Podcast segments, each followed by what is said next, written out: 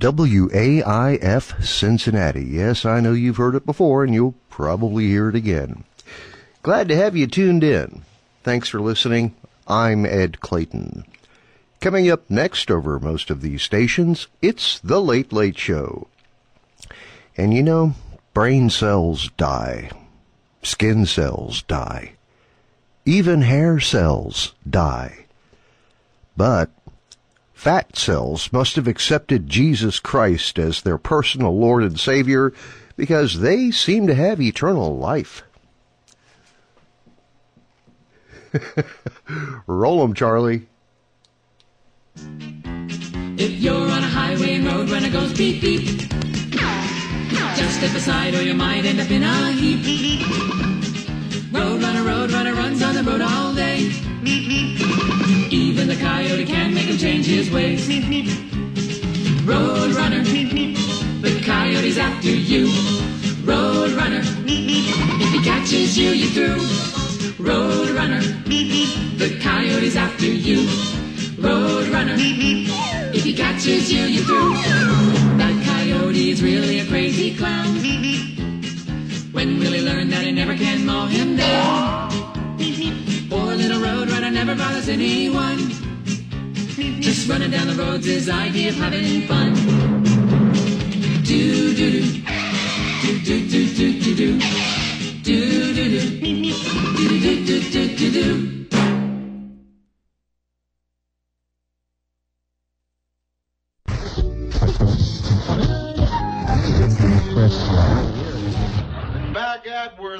happy as a cow and a human being deserved to be. Really naked, naked, naked, naked, naked, really naked. Because the man was a schmuck. Naked, naked, naked, really, really, really. I don't do this with every audience. You, you need a certain sense of humour for this. Um, yeah, warped.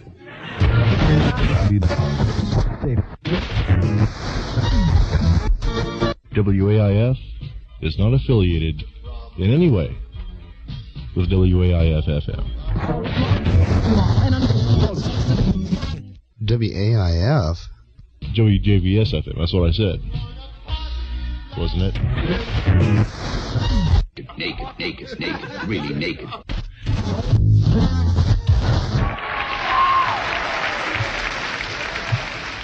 G'day, Bruce. Hello, Bruce. Hello, Bruce. How are you, Bruce? Good evening, Bruce. Hello, Bruce. Good evening, ladies and Bruces. Want to dance? Uh, you do me a favor? You see me working on the house next week and around the yard and uh, helping out with groceries and shit. You do me a favor? Kill me. Kill me. Shoot me in the head, run me over with a car, whatever it takes. I live in hell! I live in hell! Oh, ah! Naked, naked, naked, really naked. Naked, naked, naked, really, really, really. Pilot of the airwaves, here is my request. You don't have to play it, but I hope you'll do your best. I've been listening to your show on the radio, and you seem like a friend to me.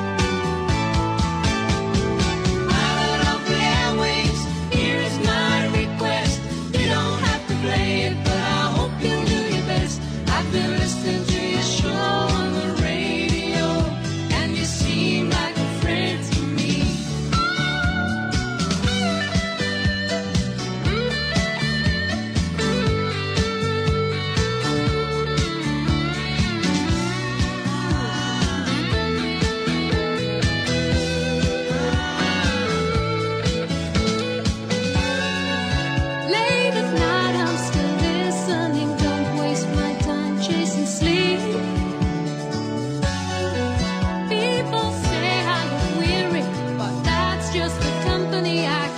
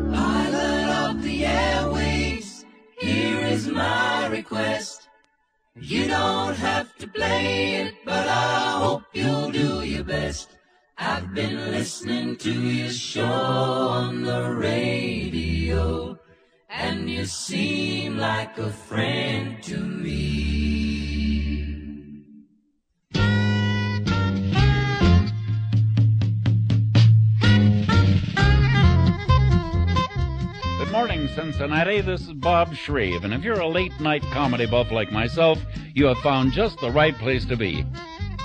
Welcome to The Late Late Show. It's a radio program that pushes the limit of good taste over the edge and, of course, right out the window. And as your host, a man whose personality has been patented as a form of birth control, a man who last used his library card to deseed something, Ed Clayton. A notice of caution due to the nature of the aforementioned programmers, absolutely no one but the severely deranged should attend.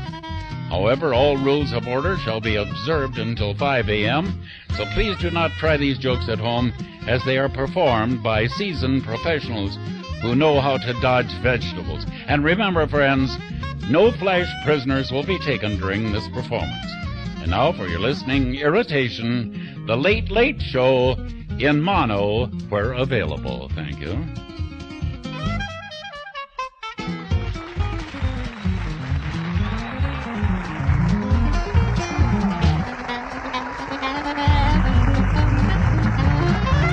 Thank you, Bob. Yes, friends. Either intentionally or on purpose, you've stumbled upon to the Late Late Show. I'm Ed Clayton. So good to have you tuned in. And we have concluded our spring memberthon. I would like to thank everybody who pledged and donated. And uh, you guys are awesome. Truly appreciate that. And uh, now it's just a matter of reminding you to, you know, fulfill your contractual obligation. But uh, before that, friends, I need to tell you that WAIF as a community radio station serves only to open its airwaves to responsible divergent points of view, and that the opinions expressed during this program do not reflect the views of WAIF, its staff, strep, fungus, or ever beloved and highly esteemed Board of Trustees. God bless you and the horses you rode in on. Fabulous work you're doing. The opinions expressed are mine and mine alone, but they are gaining ground. Also, friends, this program, The Late Late Show, if performed correctly, may contain material that could be considered offensive or unsuitable for some listeners. And if you are easily offended, you probably will be offended. And if you are not easily offended, you're probably going to still be offended at some point. So you got that to look forward to. However, if you'd rather not subject your senses to such an assault, you can always turn the radio off, tune to a different station, and return to the wonderful world of Waif at 5 a.m. when the good pastor and Sister Walker shall be along to present Open Your Bible.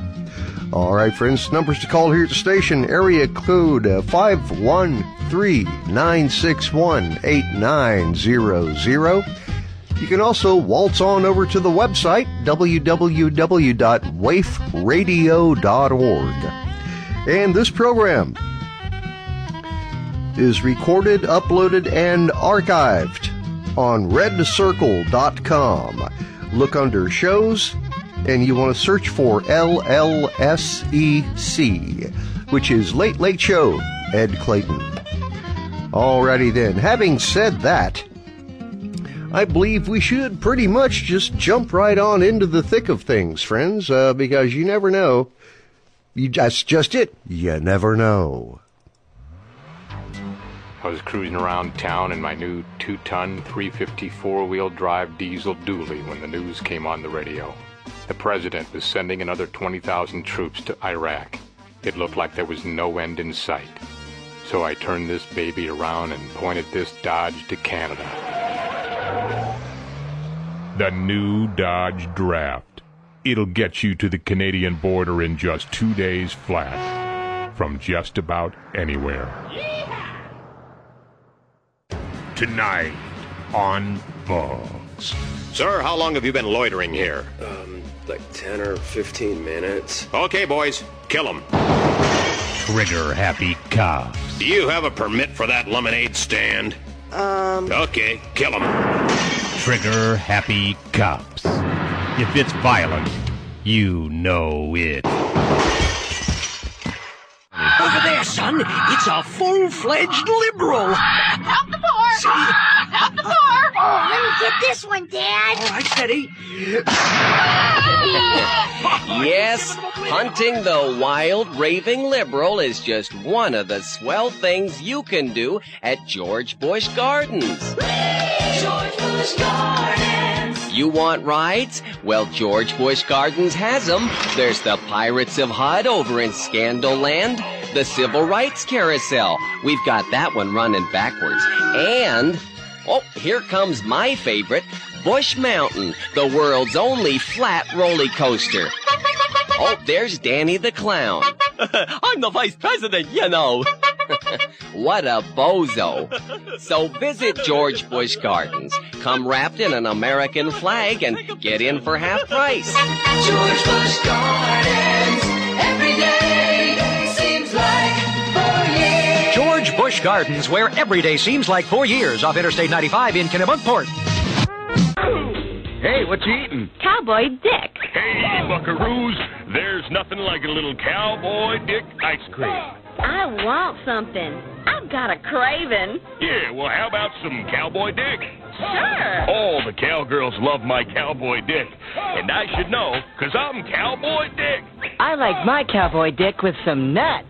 No problem, partner. Introducing Cowboy Dick, with nuts so big you can hardly wrap your lips around them. My youngins love cowboy dick. Ma'am, fill your posse with my cowboy dick. Oh, cowboy dick. Here, try it. How is it? I can't talk. My mouth is full of cowboy dick. She's smiling. She's smiling. Fill your mouth with my cowboy dick. Available in your grocer's freezer. Ooh, once you've had your first cowboy dick, you won't ever go back. Hey, good people. Can I call you people? Joy Gridnick here. You know, I never miss Ed Clayton. I never listen, so I never miss it. You are so much less attractive when I'm sober. He don't know whether to scratch his watch or wind his butt. Telephone bell. I'm finding every time something like this comes up, it's always me, always me. I've got to be the one that answers the phone. Hello. Hello. Long distance. Yeah, this is me. Who's this? What? What do you mean, am I a Christian? I don't know. Who's a calling? It, it, it, it, it, it, did you did, did, did, did you did you say he- heaven? What, what, what, well, uh, but, uh, uh, hello, Lord. Uh, but, sir, I've, I've been a Christian a long time. Yes, sir, I sure have. I, and, and, after all, and, and, sir, you you hadn't heard from me in quite a while, so you just thought you'd better go ahead and call, huh? Well, well, Lord, I, I tell you, it was just last just last night, this same time last night, I was a planning on talking to you. Yeah, sure. What I, I, was- I, I was a laying there watching that there old uh, old television, old Johnny Carson. You know, he was on the TV. I said to my wife, I said, Hon, you know, as soon as old Johnny gets off the television, we ought to get on our knees and talk with the Lord. That, that's what we said. And, and I wish to goodness we'd have gone ahead and done it, but we didn't. And, and- but I tell you, Lord, what I'm going to do, I'm going to start doing better. I sure am. I'm going to say my prayers tonight, uh, whether I need to or not. Yes, sir. Sir. Yes, sir. Yes, sir. I go to church. Yes, sir. Every Sunday. I'm a faithful church member. Yes, sir. Sir. Did I go last Sunday? Yes, sir. I went last Sunday. I sure did. I went for morning preaching. I sh- wonderful service. sir. What, what, what did the preacher preach on? Well, uh, you, you know how the preacher is, don't you? Uh, he preached on the platform. Sir. Oh, oh, oh well, well, yeah, I, understand. Yeah, yeah, yeah. He, he, he, he talks mostly about the Bible, you know, it, it- sir. The subject. Oh, uh, uh, well, well, well, Lord, uh, he referred to, uh, uh, and he took, he talked about told uh, uh, uh, uh, uh Matthew. No, you know, no, no, I don't believe it was Matthew, Lord. I, I believe it was Mark. no, I don't. I think it was Jude. No, that was a couple of months ago. Uh, let's see now, and, and, and, and I remember, sir, Sunday night. No, no, Lord, I didn't make it Sunday night, Lord. I, I sir, a bonanza. Uh, yes, sir. Well, well, sir, you know, Lord, I would have gone. You know, I was a planning on going, but I got to sitting around on Sunday afternoon a thinking, you know, and I said to myself, I said, you know, the next day's Monday, and, and sir, yes, sir, it's been that way a long time, I reckon. But, but, but you know, I got to thinking I need my rest. You know, and, and, and it's a cotton picking hard anymore, Lord, to, to, to go to church on, on Sunday all day and, and Sunday night, and, and then have to get up the next morning and and hit the ball and, and, and stuff like that, and it, and, and it's and, and, and, and, and sir, Sunday before last.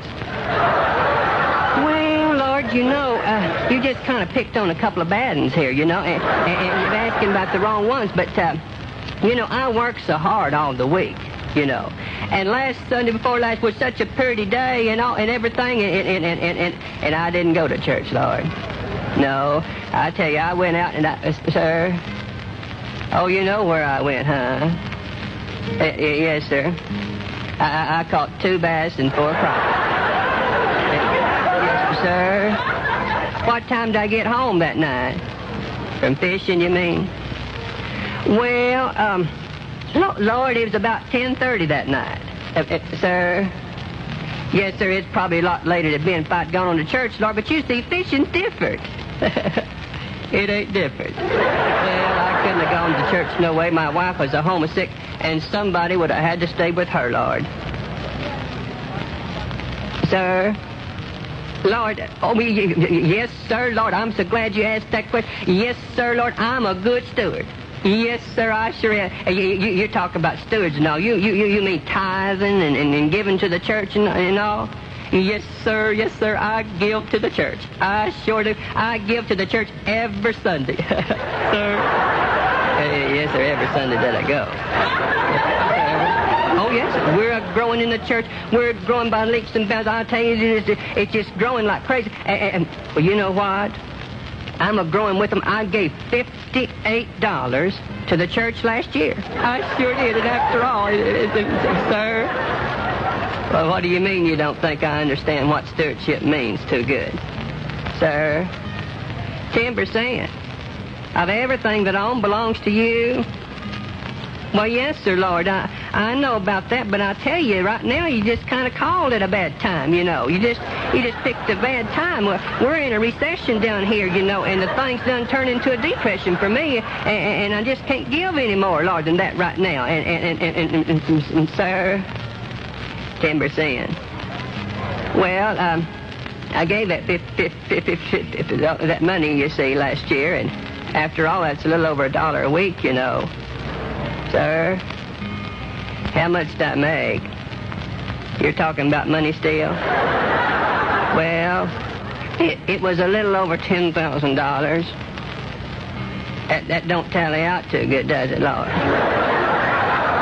Well, now, now, Lord, I, I know that, but you know, eh, eh, I, I, as I told you before, eh, and, and, and, it's, and as soon as I get my motor paid for, yeah, I just got the thing, you know, it, it, it, you know my wife.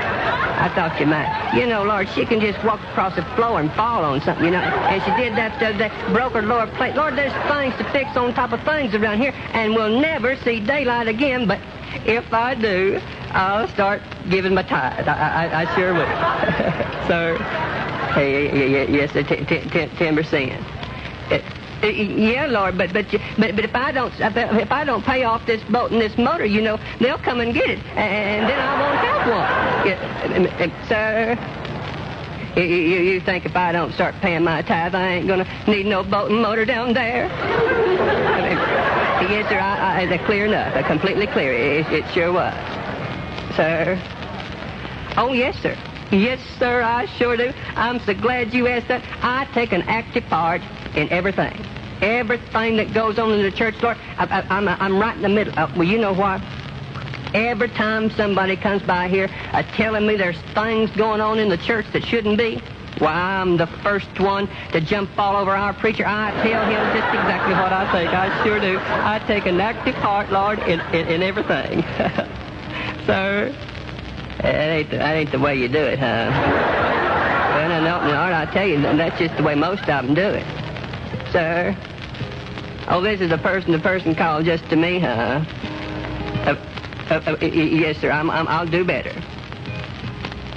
Lord, no, no, no, no, no. I tell you, Lord, I, I, I wish I, I, I, I tell you how I feel about that. You know, I, you know, um, I figure going to Sunday school just for the kids. You know, I just don't see much need for us grown, grown folks going on to Sunday school. So I, so I don't do that, Lord. I, I just love to stay home and watch the television ministers. You know, I, just, love that Kathryn Kuhlman, you know, and, and, and Oral Roberts down at the college, and I am simply crazy over Rex Humbard down at Akron. He's just know. But I tell you, Lord, as soon as they're all off, I, I mosey on over to to preaching. I sure do. I, I like to go to morning worship. I sure do, sir. Around my kids. Influence, you mean? Well, yes, sir. I'm a good Christian in front. Lord, never do we do anything in this here house or, or say anything that'd be wrong in front of our children. No, sir, not a word. I don't believe in it, and, and, and, sir.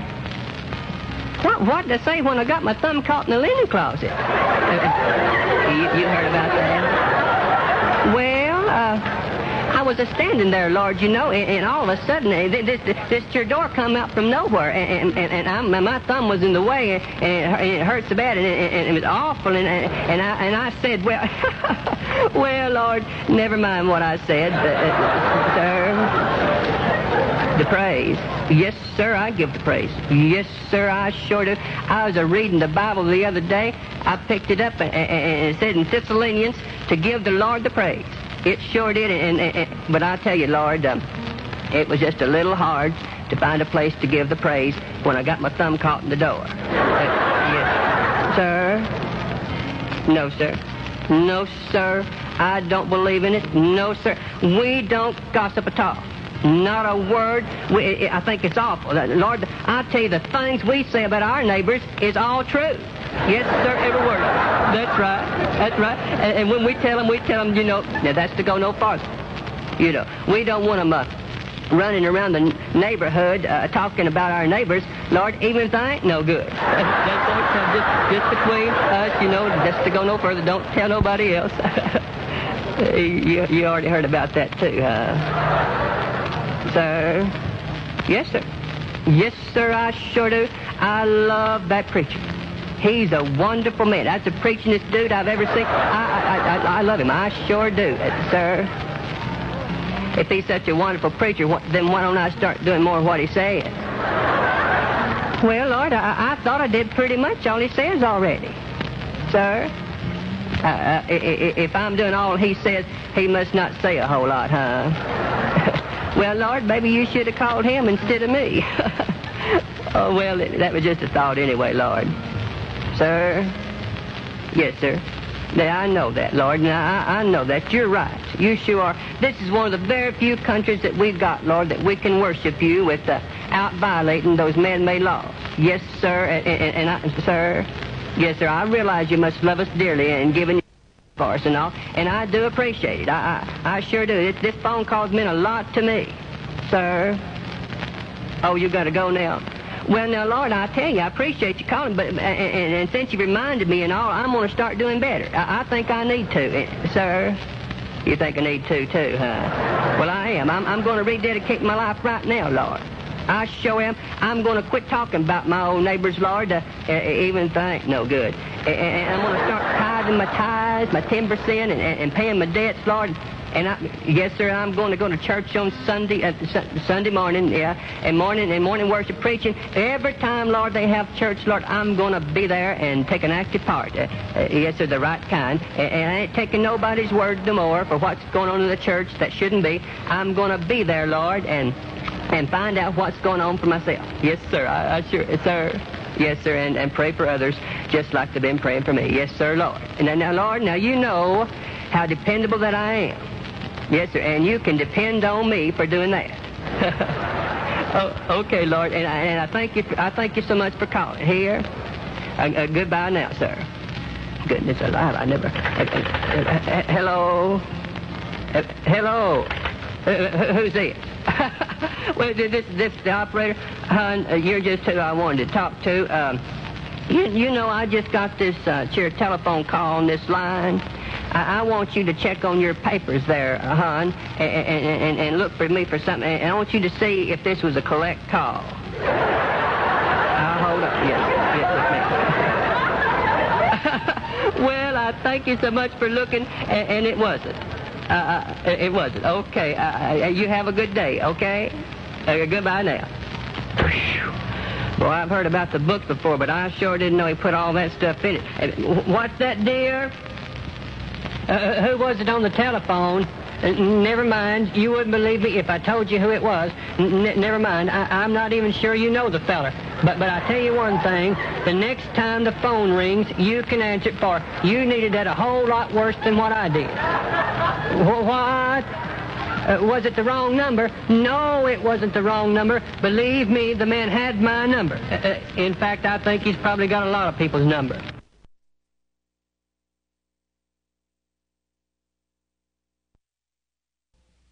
Uh, hey, Charlie, would you bring me a, a new case of beer up here, will you? Hey, how you doing, Smitty? Oh, fine, fine. Seen Joey? Who wants to know? Me, Danny, Danny Quinn. Quinn, what the hell happened to you? You look awful. Well, thanks a lot, Smitty. Geez, the last I heard of you, you married a bimbo and joined some fakakta religion uh, where you couldn't drink booze. Yeah, that was in the past. Give me a beer, will you? Now, that's the Danny I remember. What brings you back into the neighborhood? I told you I'm looking for Joey, and I wanted to check up on the old gang. There's a lot of memories here for me. In this dump? Yeah, we had great times in this bar. Sure, sure. So what's going on with you, Danny?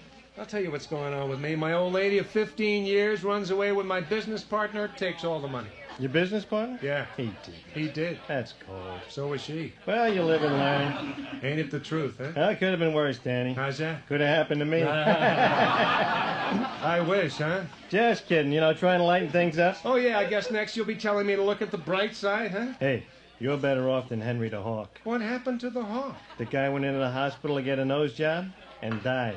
He didn't. He did. What was it? An infection? A lousy doctor? What? No, somebody put a plastic bag over his head and dropped him down a laundry chute. Oh, the hawk was a great guy. The hawk flew. A hundred feet straight down.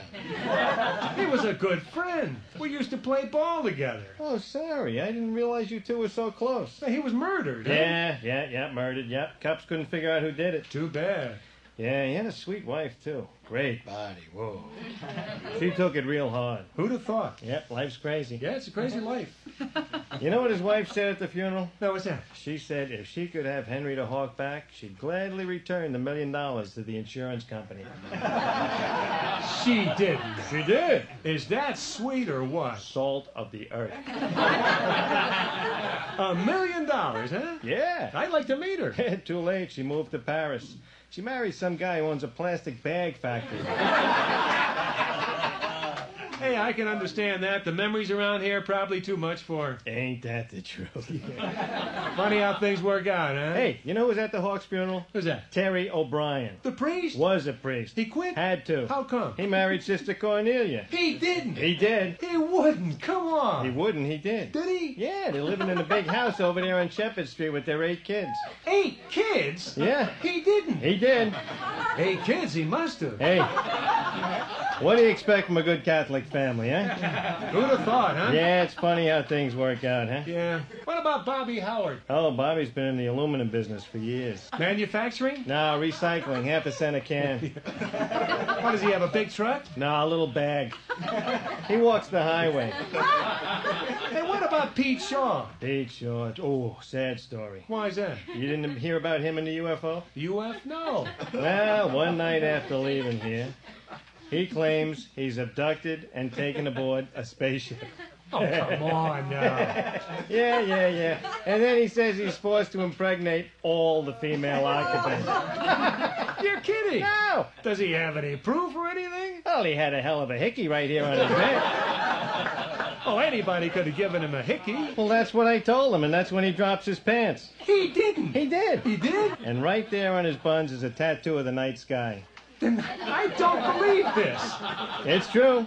And right in the center of the night sky is a red arrow. Yeah? Yeah, he claims that's where they come from. well, you know, he hasn't been right since that head-on collision. Hey, Smitty, Smitty, it's been good to see you. Yeah, you too, Danny. I gotta take off now. Yeah, yeah. Don't, don't be a stranger now, you hear? Thanks for the update on the old crowd. You made hey, my day. Hey, what a bartender's for, huh? Hey, and look, if you run across Joey, Yeah, yeah. you tell him he's no longer my business partner. You're kidding. Joey stole your money and ran off with your wife? Yeah, He didn't. he did. Oh, no, no, no, not Joe. He wouldn't. Come on. He wouldn't. He did. Did he? Yeah. Jeez, funny, how things work out.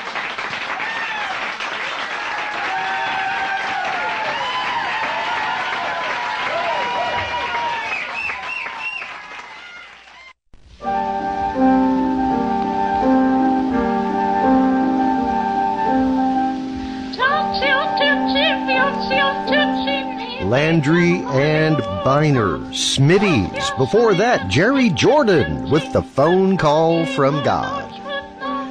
Oh, friends, so good to have you tuned in to the Late Late Show. I'm Ed Clayton. Welcome aboard. And we probably, well, we haven't done this in a while. Time for pubic cervix announcements. I'll rip these guys off of the handy dandy bathroom type dispenser roll.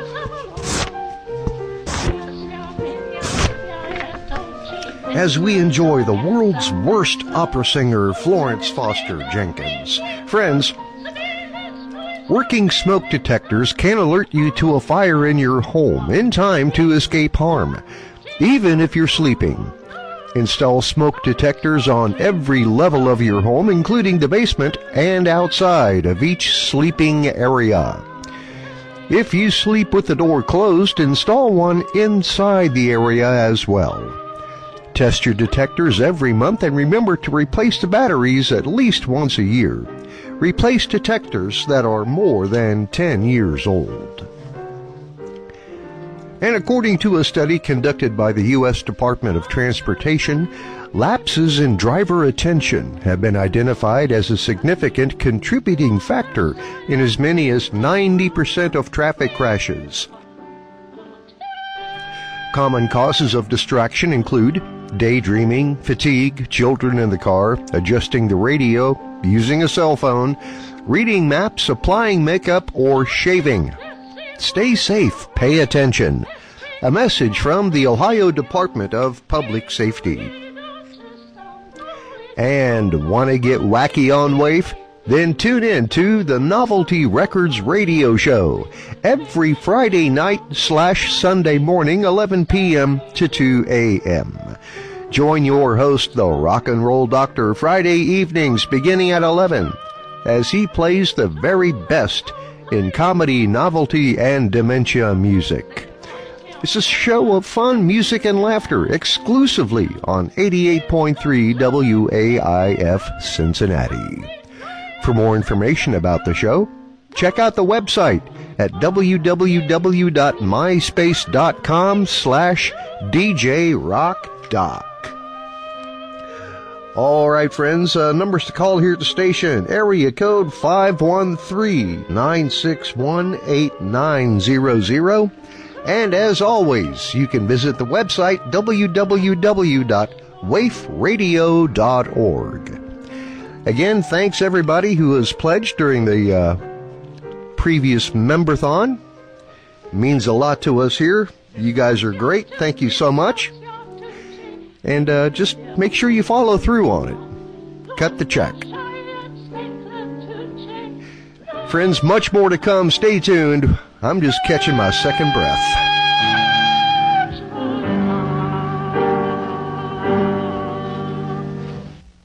Y'all be going on vacation?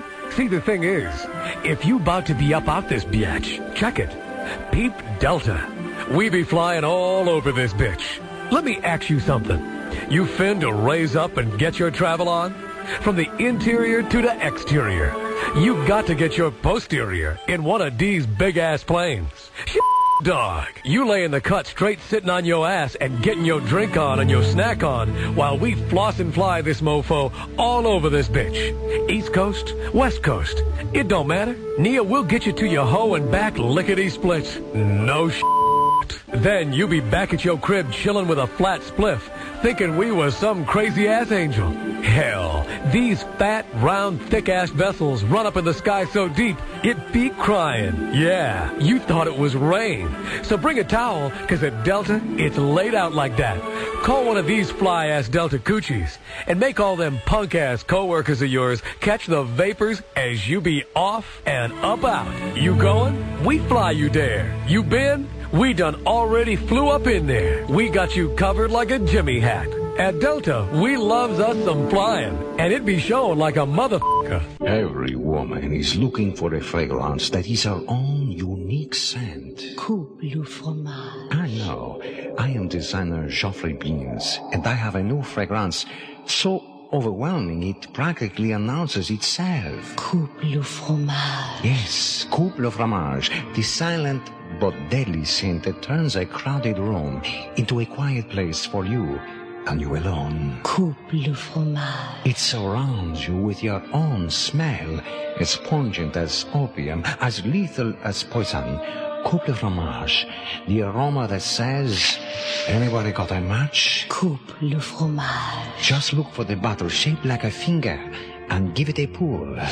Yes, she who smelt it, dealt it. Coupe le fromage. In English. Cut the cheese. For her, coupe le fromage. And for the outdoor man, windbreaker. Ah. Wear it and be alone. You're getting hitched and your bride's only 12. You need to stay in a special hotel. She's jailbait, so make it data. Dial 1-800 Great Balls of Fire.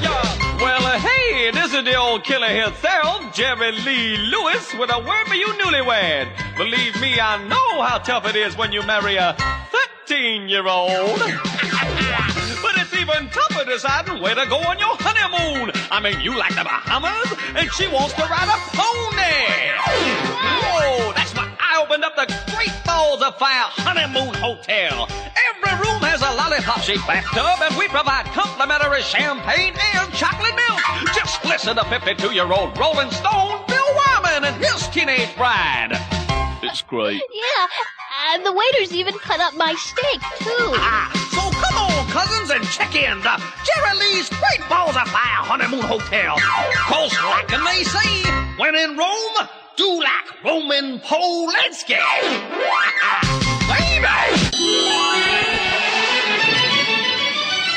Look up, America, to the new airline that's telling the truth. We stuff you in a tiny seat. We lose your luggage too. Our planes run late. Our food you'll hate, but we won't lie to you. We're Honesty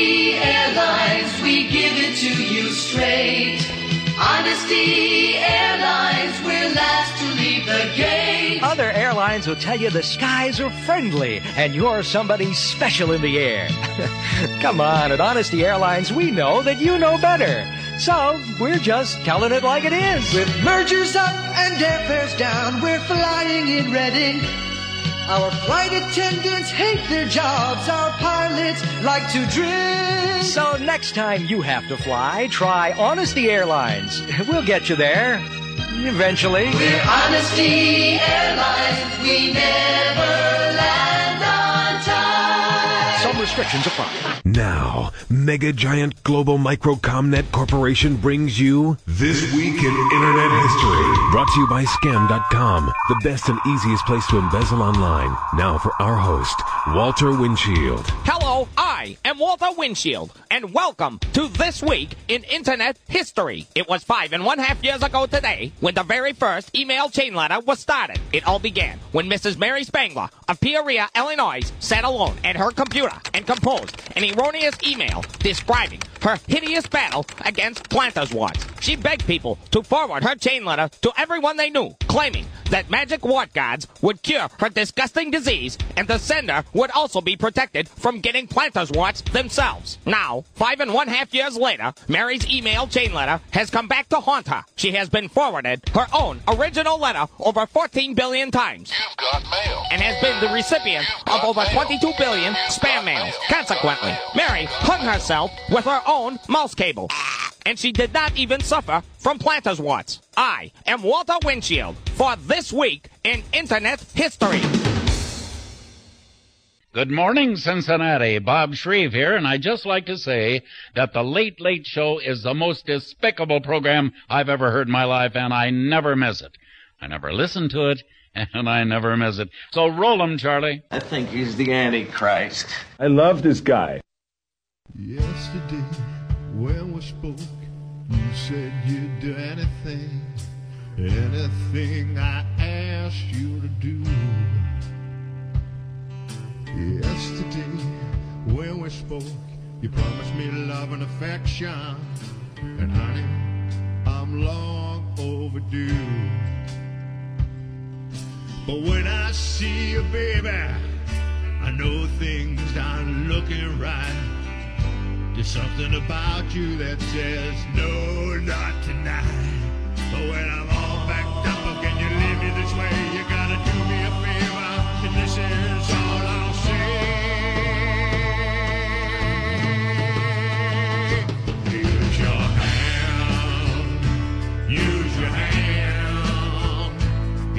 your hand, use your hand on me.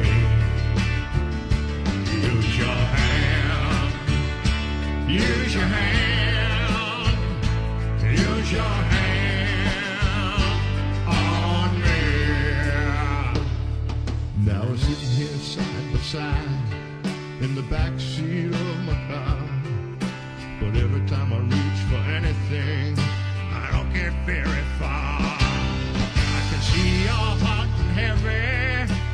soaking up the seat.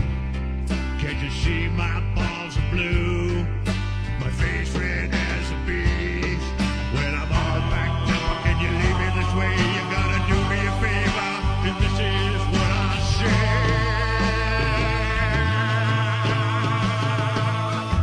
Use your hand. Come on! Use your hand. Use your hand. Use your hand Use your hand. Use your hand. Use your hand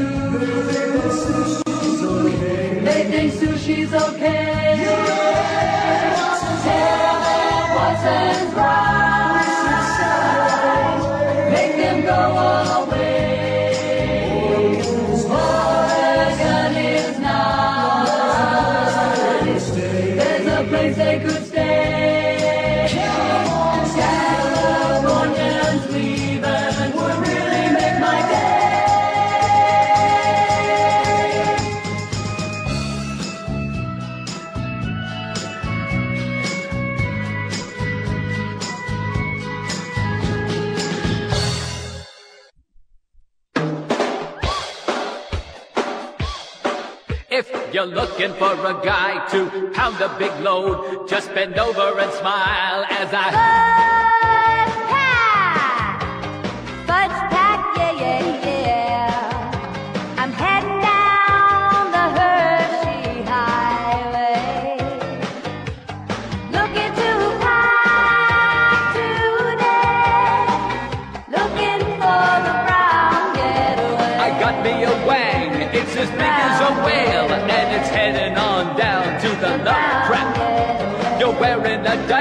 cause you took too many. I'm plugging my nose cause it sure smells funny.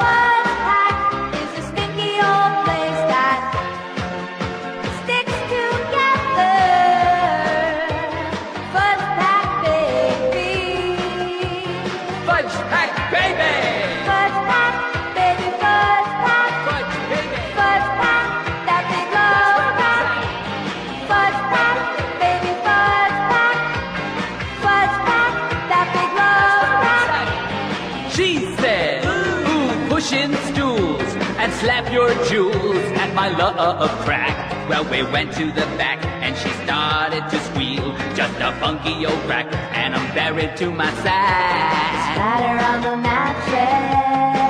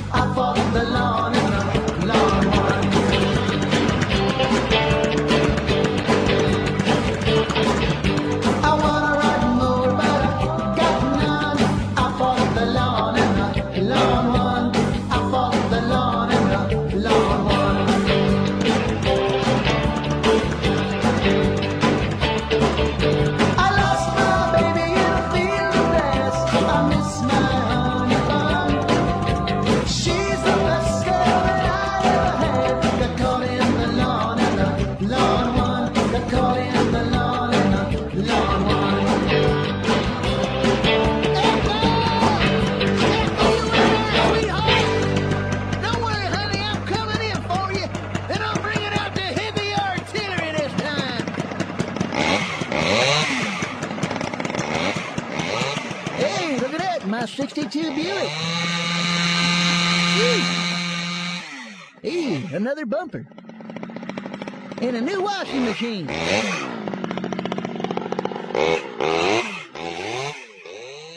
Boy, it's a beautiful day outside. I think I'm going to start mowing the lawn. Hey, how you doing, Dave? Okay, Hank, what's going on? I'm looking for my dog, Rover. Our dog got out and I can't find him anywhere. You haven't seen him, have you? No? If I do, I'll let you know. Okay, sure appreciate it. We'll see you later, Dave. See you later, Hank.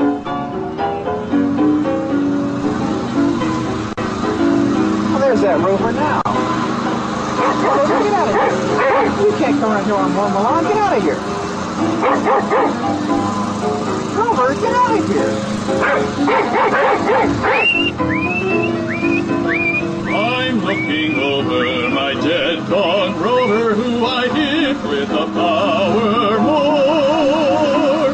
One leg is missing, the other is gone. The third leg is scattered all over the lawn. No need explaining, the one leg remaining is spinning on the carport floor.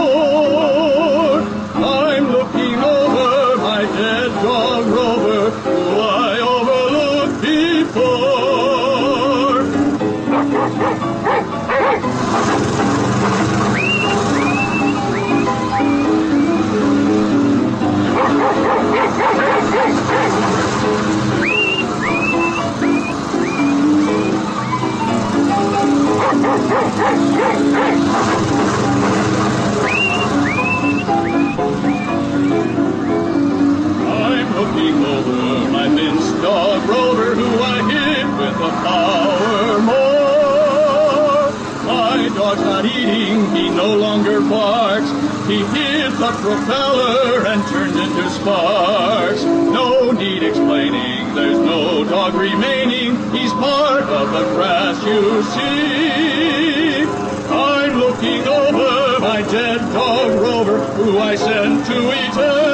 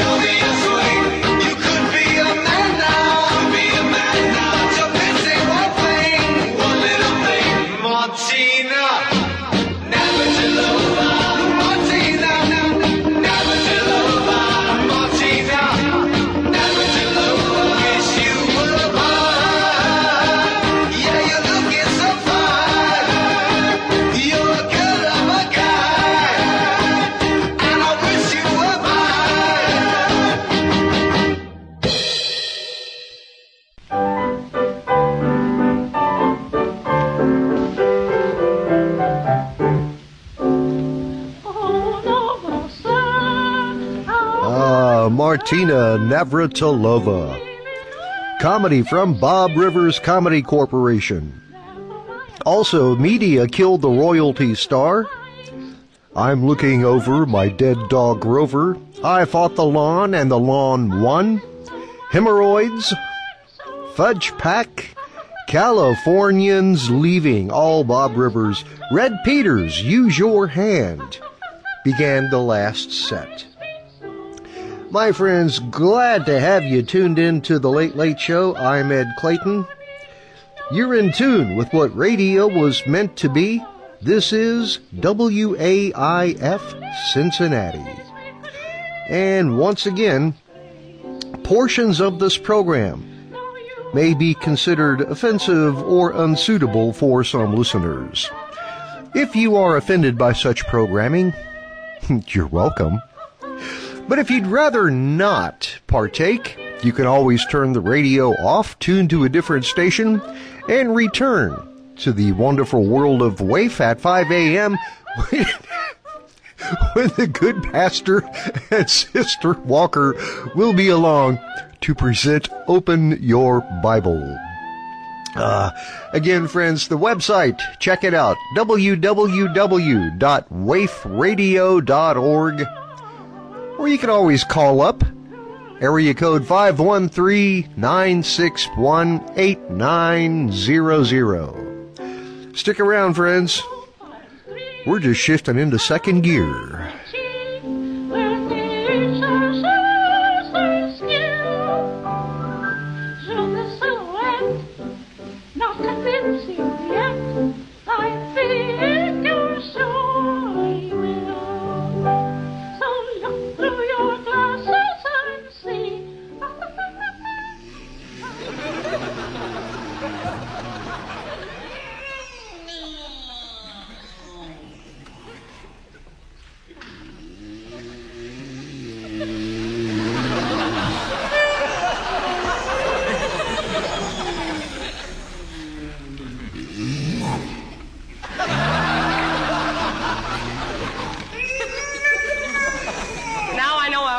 To live in Cape Canaveral.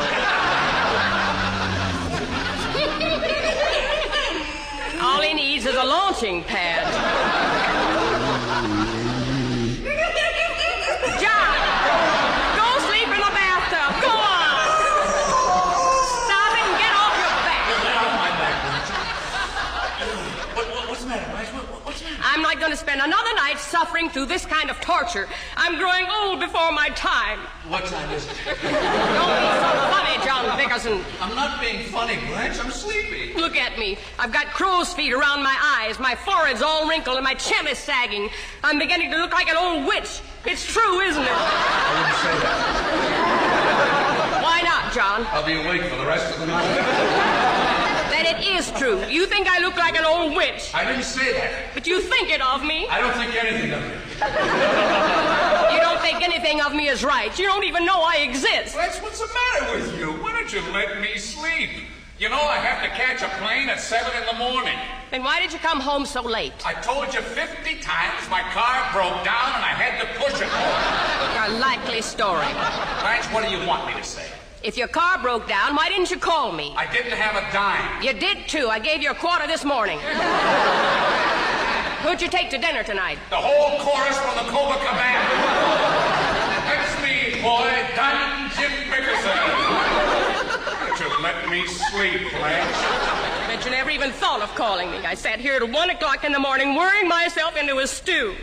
What'd you eat? Stew. Put out the lights, Blanche. You sure have the answers, don't you, John? Answers questions. All I want to do is close my eyes for a couple of hours before I take off. Sure, get up and run away. Fly all over the country. You don't care about me. I'm only going overnight. I'll be back on Sunday. If you cared for me, you wouldn't leave me. I'm not leaving you. I have to fly to Las Vegas on business, and I'll be gone for about 24 hours. Well, why can't you take me with you? Because you don't take a ham sandwich to a banquet. What do you mean by that? I don't know. Just wish you'd put out the lights and let me sleep. Tell the truth. Aren't you sorry you married me just a little bit? I'm not sorry just a little bit. You're sorry a whole lot. I'm not sorry at all. You love me still? I don't know. I never saw you that way. There you go again. It's been like this for the whole eight years of our marriage. At night you won't talk because you're too sleepy. In the morning you swallow your coffee, kick the cat, and go to work. You never want to talk. Not to me, anyway. I mean a real conversation, John. Do you know you haven't actually spoken to me for three months? I know it. Why is that, John? I didn't want to interrupt you. And you say I start everything. Can't you say something nice to me once in a while? Must you always dig at me? Blanche, it's three o'clock in the morning. I don't care. I try to be sweet and you won't even be civil. Why did you marry me if you can't stand the sight of me? I can stand the sight of it. But you don't love me? Yes, I do. You don't, you don't, you don't. I tell you, I do. Then why don't you say it? It until I'm blue in the face. I've made records in seven different languages. I've got your face embroidered on my underwear. I even offered to stamp out John loves Blanche with a hot branding iron, didn't I? You wouldn't let me do it, would you? No. Why not? Because it was burning my hip. You can't stand a little pain. Don't keep asking for proof of my love. I'm going to tell you for the last time, Blanche. No man ever felt about a woman the way I do about you.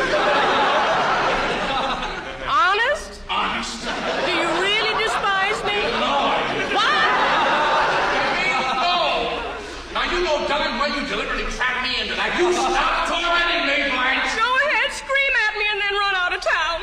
Leave me here to die. What's the matter now? I'm sick.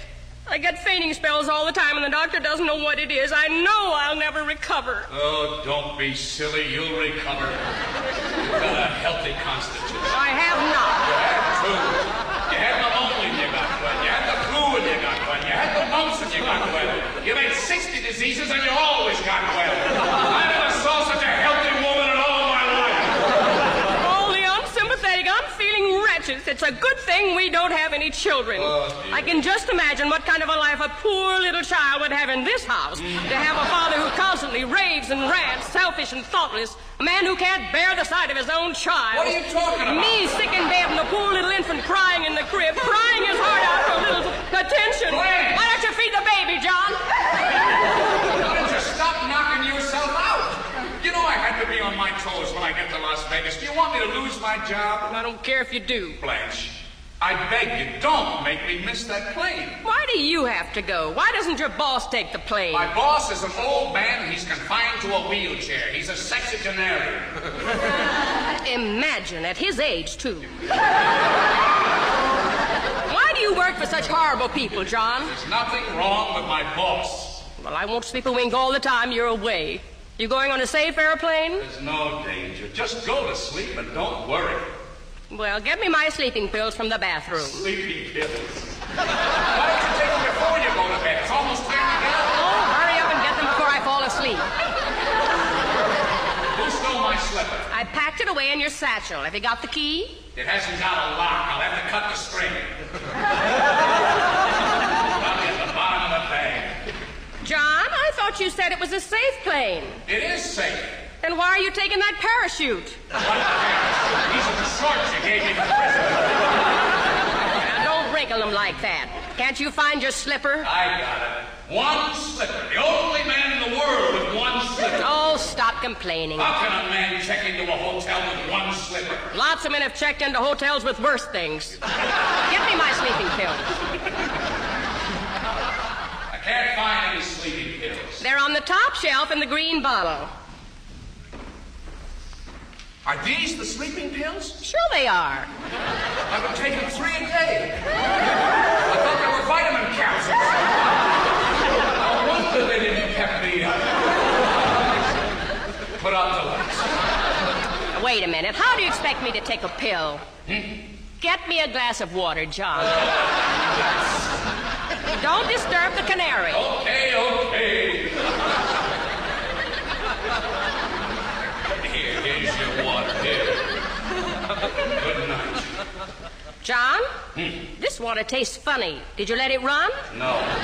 Why not? The cat is sleeping in the sink and I didn't want to disturb her. Well, where did you get the water? I dipped it out of the goldfish bowl. Don't get hysterical. Water's all right. I took it out of the icebox. Put out the lights and let me sleep. You'd have been asleep hours ago if it wasn't for your snoring. Oh, can I help it if I snore? Yes, you can. Dr. Hersey says you snore because you have a long pedicle and it dangles on your esophagus. He says he can cure it in his office with a very simple operation. Why don't you let him fix it? I'll go down there when I get back. You say it, but you won't do it. Do it now. Go on, get up and let Dr. Hersey pull out your pedicle. It's three o'clock in the morning, and I'm not going to let that horse doctor chop on my pedicle. He doesn't chop, he snips. I don't care if he shoots it off with a 22. Nobody is going to pull out my pedicle. Now, will you please let me close my eyes for five minutes? I'll bet you'd do it quick enough if Gloria Gooseby asked you to. Start with Gloria Goose. If you were married to her, she'd scream so loud you'd give up in a hurry. She always screams and I never give up. What? It's like a Gloria Gooseby, and I wish her husband Leo would drop dead too. What have you got against Leo? Nothing. I'm so exhausted. I don't know what I'm saying. Please, Blanche, can't you understand? I gotta be in shape for my trip in the morning. Well, all right. Have you got your plane ticket? No, I didn't have time to pick it up. I'll get it at the airport. What are you going to do for money? I've got enough. There's plenty in the sugar bowl. There's nothing in the sugar bowl. There is too. I looked last night. You didn't look tonight. I'm not going to get up and look. Blanche, you didn't. Didn't I? Mean, you wouldn't You don't really have to make this trip, John, and I was just thinking. the money, Blanche. Yes, well, I have an opportunity to get a sweet little hat. You can wear it with the brim up or you can turn it down. It's $50. Turn it down. Well, I was thinking if you. Stop thinking so much. Where is my plane ticket? I haven't got it, John. What? Oh, Blanche, don't tell me you spent it on something foolish. No, I gave it to a bookbinder. A bookbinder? What do we need with a bookbinder? Our book is in perfect condition. Not that kind of a bookbinder. This man goes to the racetrack. He's a trout. Trout? Racetrack? Oh, Blanche, did you bet that money with a bookmaker? I was doing it for you, John. I wanted to make enough money so you could buy me a new fur coat for my birthday. Doing it for me? How can you squander my money like that? I deny myself everything. I've been sewing collars on your old bloomers and learning to turn next I don't even drink my bourbon anymore. I just chew on the cork and hit myself over the head with a bottle. I never spent a penny on myself. You bought a tie pin last week. It wasn't a tie pin, it was a hypodermic needle. I've been selling my blood. And you listen to me, Blanche. Things are gonna be different around here. From now on, I'm gonna spend the money and you can do the working. What? I'm gonna blow every penny of it. Buy all the things Wanted. New pants with zippers instead of paper clips. Real face lotion instead of fly spray. I'm even gonna buy three silver faucets for the bathtub. Three faucets? Hot, cold, and bourbon. And if you want to bet on the races, I'll give you something to bet on. You're going to buy me a racehorse. John, you're out of your mind. I can't get you a racehorse. Yes, you can. They sell them at the racetrack. Do you hear me? All right, I'll go in the morning. You say it, but you won't do it. Do it now. What? Go on, get up and buy me a horse. You stop yelling at me like that. I don't care. You've had it coming to you for a long I've time. never been so unhappy in all my life. To think I had to meet a man with such an awful disposition. I wish I had known that you were such a terrible, low-down character before I married you. Go on, you knew it, but so did everybody else. How any man could have such a savage temper. Believe me, John Bickerson, I'd pack up and go home to my mother if it wasn't for one thing. What's that? My mother packed up and went home to her mother. Listen, Blanche, do you think I enjoy sitting up all night fighting like this? Have you ever asked yourself the reason why we argue so much? I can't understand it. Well, just think for a minute. Why is it that an easygoing fella, a guy who would run a mile to avoid a fight, I turn into a demon every night of my life? You've got me, John. That's the reason.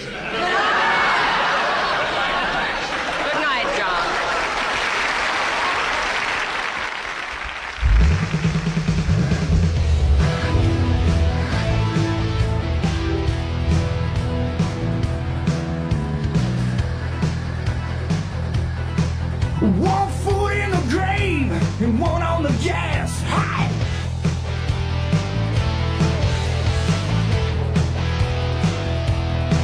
Well, I'm blocking traffic. They can't pass, no. So I made a quick illegal turn and I left that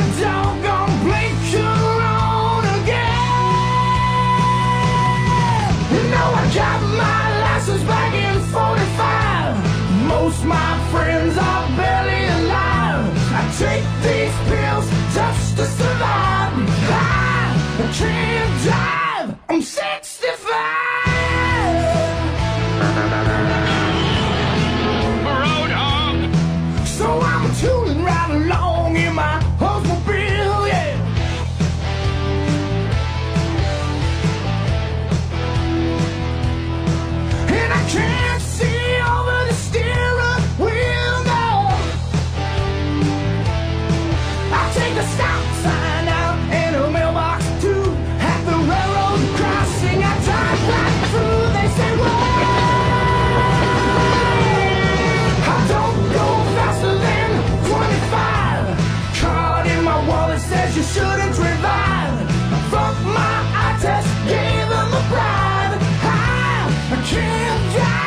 I'm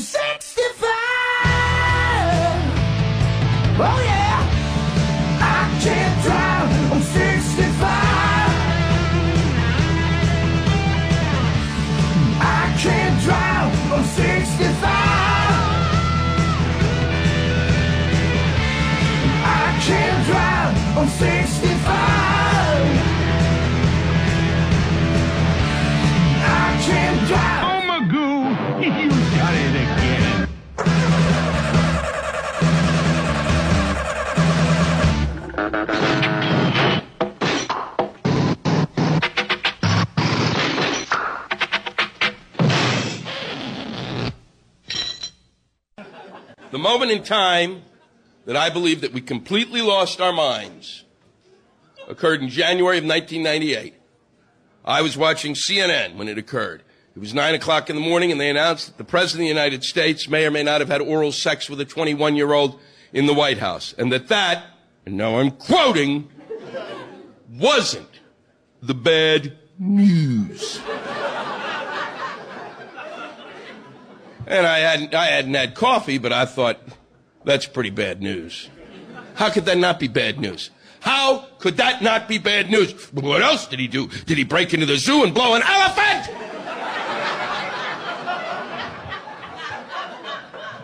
And they said, no. The president may have made the young girl lie. Oh, how horrible. Made her lie? That's still not the bad news, you idiots, because in order to make her lie first, he would have had to take his out of her mouth.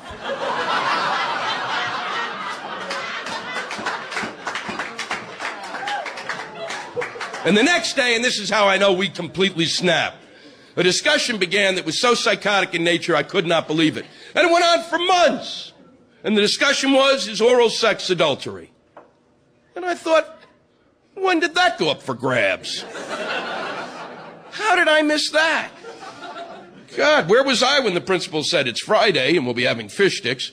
And with the weekend coming, remember guys, blowjobs don't count.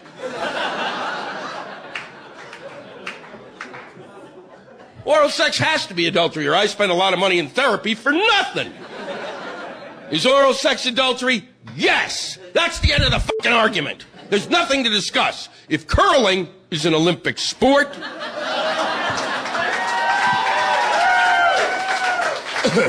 then oral sex is adultery. And oral sex should be an Olympic sport. I would like to see that. Ice skating, then blowjobs. I certainly would stay through whatever commercials they had. I think oral sex should be an Olympic sport because it's harder than curling ever has been. And if you're any good at it, you deserve a medal.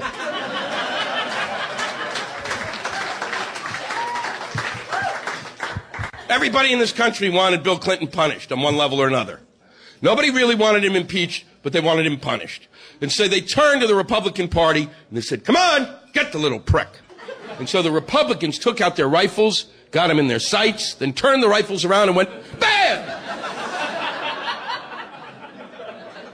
You want to learn one thing from this whole fiasco? If you're going to hire a lawyer to nail somebody, you don't hire somebody like Ken Starr. If you want to get somebody who's an asshole, you don't hire a bigger asshole. Because then the bigger asshole makes the asshole look like it's just a rectum. The way in which the Republicans and Ken Starr decided that the president could be nailed would be by showing his videotaped testimony on television. Three and a half hours. I watched it because I'm a fucking idiot. If you didn't watch it, you didn't miss anything. About 20 minutes into it, I had a fork and I was trying to puncture my own eardrum. It's going, shut up, shut up, you can be the president, just shut up. He began his testimony by saying to the prosecutors, Can you define for me what you mean by the word alone? I thought this is going to be one long day. He doesn't know what the word alone means. He's got to know what the word alone means. If he doesn't know what the word alone means, that means he thinks those voices in his head are other people. And then I flipped to the other channel at the UN. He hadn't even spoken. He was just standing in front of them. They were giving him a standing ovation. They were screaming, You got a blowjob! You got a blowjob! I wish we could have gotten a blowjob! And then I flipped back and he said to the prosecutor, Can you define for me what you mean by the word is? And the prosecutor said, Jizz? And he said, No, is! And I said, You know what the word is means? That's the first verb you learn in any language. It's the verb to be, it's the verb of existence. It's why you went out to get your winky wet. And then I flipped and they were screaming at, at the UN, we want cigars, get us cigars. And then I flipped back and he said, well, I wasn't really screwing her, Your Honor, because you see, if you put a prophylactic on your finger, you put the finger in your ear. I ain't fucking my ear, am I? And I kept going back and forth and back and forth and back and forth. And just before I passed out. I thought if it weren't for my horse, I wouldn't have spent that year in college.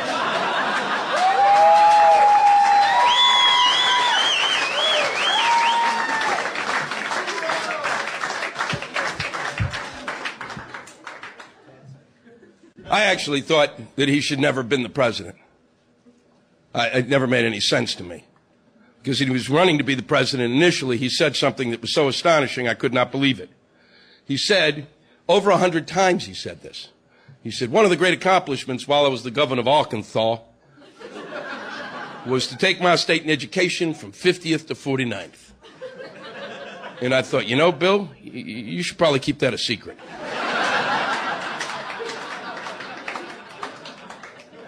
You have any idea how shitty a school system's got to be to be 50th?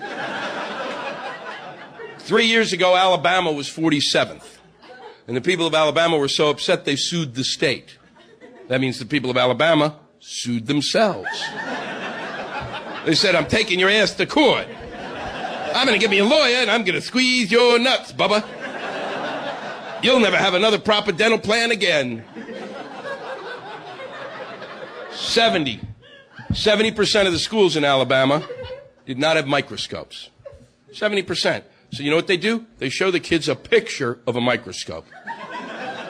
If your school doesn't have the common sense to have a fucking bake sale and buy a couple of them, then don't have a school. Just wake the kids up and show them a picture of a school.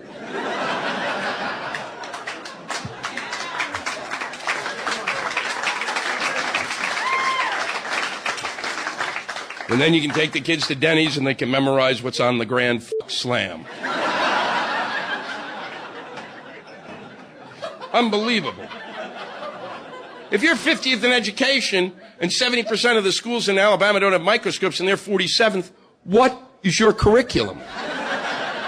That means they got to be taking the kids, they got to be taking them to school, they feed them Cocoa Puffs for two hours, then they open the door to the school and they let the kids run and run. And whoever hits the most trees gets an A. Oh, look, Johnny poked his eye out. Honor roll. You're going to have to bring it in. We need proof. Why would you say that?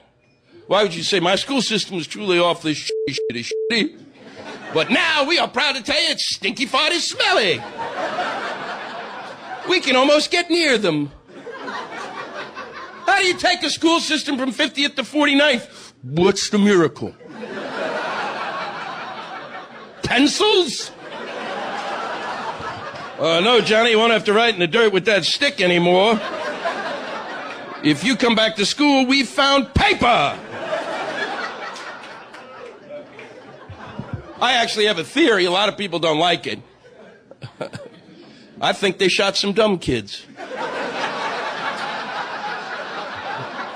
They didn't kill him, they just nicked him in the arm. So they go home and say, No, Paul, I don't think they like us here in Arkansas. Can we move to Alabama?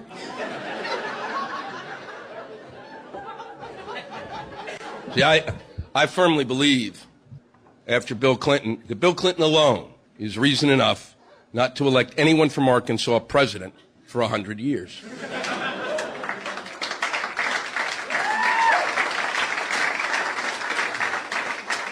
And if that is not sufficient for you, then I have something to read you.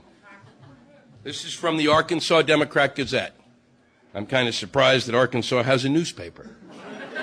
I am. I'm shocked because since they didn't know that, you know, that uh, oral sex was adultery, I thought maybe they'd get in their news while sitting around the cracker barrel. Two local men were seriously injured when their pickup truck left the road and hit a tree near Cotton Plant. That's the name of a town in Arkansas. Cotton Plant, Arkansas. If I was a child and born and raised in Cotton Plant, when I could purchase a gun, which would be at what age? Nine? I would have slept with that gun every night and had the muzzle in my mouth. Thurston Poole, 33 of Des Arc, and Billy Ray Wallace, 38. Well, imagine that a Billy Ray was involved. Are listed in serious condition at Baptist Medical Center. The accident occurred as the two men were returning to Des Arc after a frog gigging trip. Frog gigging or frog sticking is how armed with a small pitchfork you catch frogs from the Bayou Bank. Frog legs make a tasty supper. So apparently, when the Dow Jones went over 11,000, it had no effect on our boys.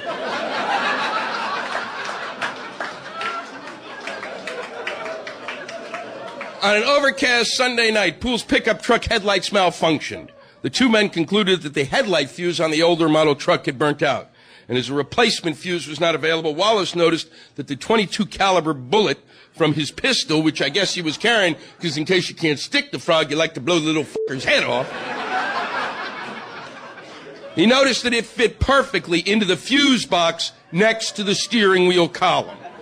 Some of you, I can sense, can, can see what's going to unfold. Upon inserting the bullet, the headlights again began to operate, and the two men proceeded eastward toward the White River Bridge. After 20 miles and just before crossing the river, the bullet apparently overheated. Discharged and struck Poole in the right testicle.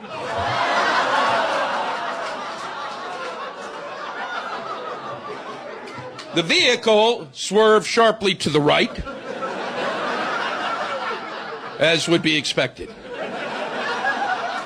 If you want to try that experiment at home, use a hammer.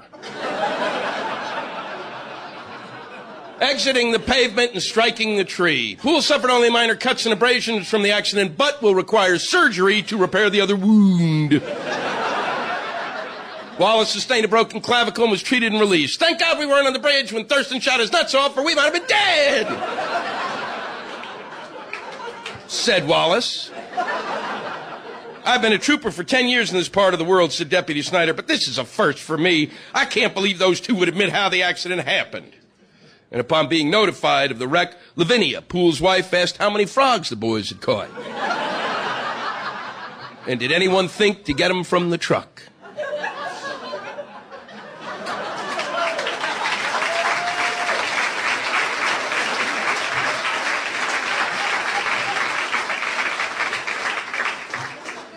If that is not enough proof, I got more. Little Rock, Arkansas. A man used a cigarette lighter to peer inside a gasoline can. Setting off a fire that destroyed his mobile home. He was trying to determine whether there was water in the can. Wouldn't you pour some of it out and. I rest my case.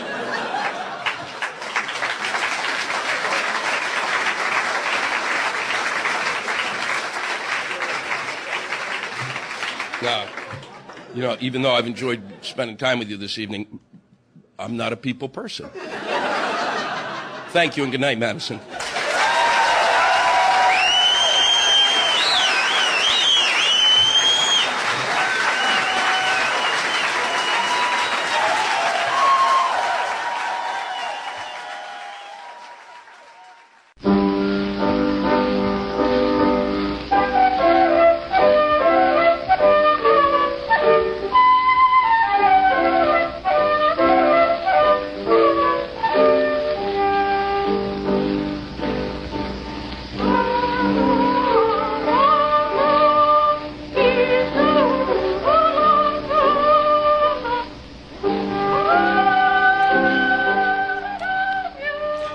Arkansas, and closing from Madison, Wisconsin. That was Lewis Black. We had a parody from Bob Rivers, I Can't Drive, I'm 65. And the Bickersons, round two, John's Revenge, began the last set. Stay tuned, friends. More to come your way on The Late Late Show. Ed Clayton here. Thank you so much for joining us this morning.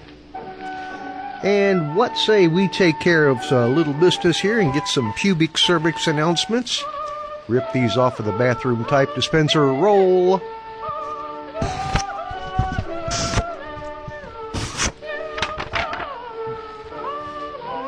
My friends, when it comes to their children, parents today are always up to speed on the latest safety issues, but are they focusing on the right issues? Motor vehicle crashes are a leading cause of death for children ages 1 to 13, and that fatality rate could be reduced by about half if the correct car seat were always used. Visit safecar.gov slash the right seat to make sure your child is in the right car seat for their age and size. Brought to you by the National Highway Traffic Safety Administration and WAIF Cincinnati. And road rage. A growing problem on our highways seems to awaken in the summertime.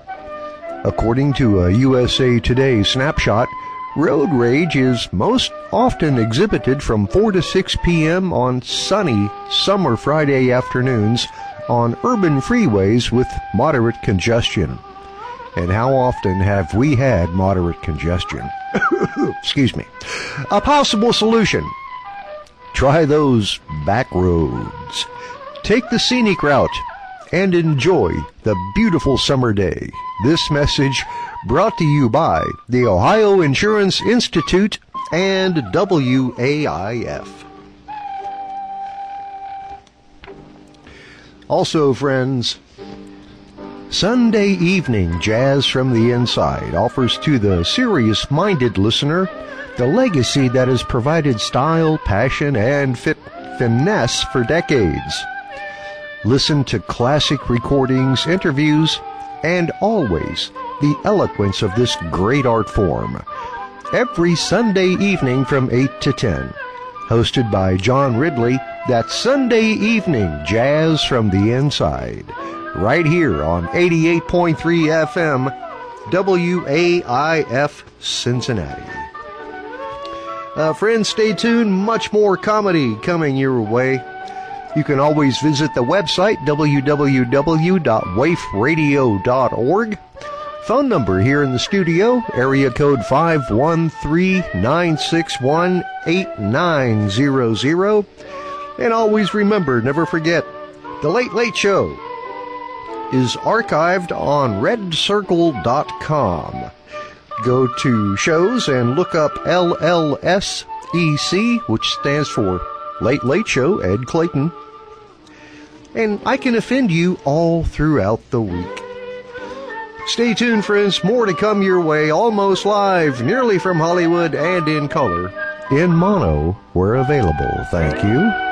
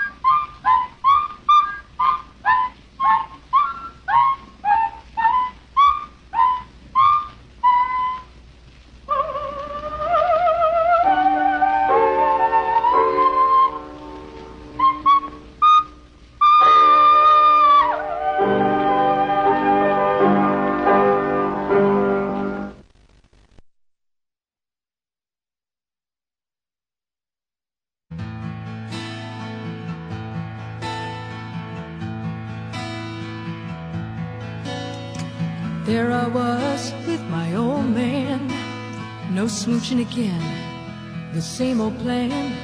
We both start watching the TV, no possibilities of getting what I need. He looked at me and he smiled, said, Now, now, now, now, turn around, child.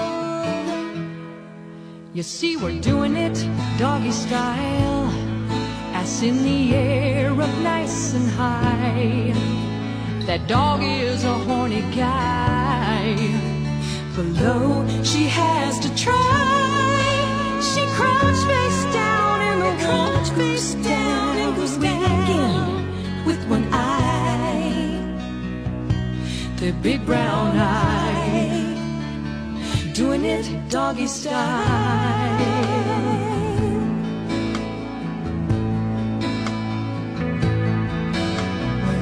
Stumbled upon my secret place, I rose from my knees, I had fear on my face. We both have different desires. He likes the Rangers, I root for the Flyers, for the Rangers that come from behind. And the hockey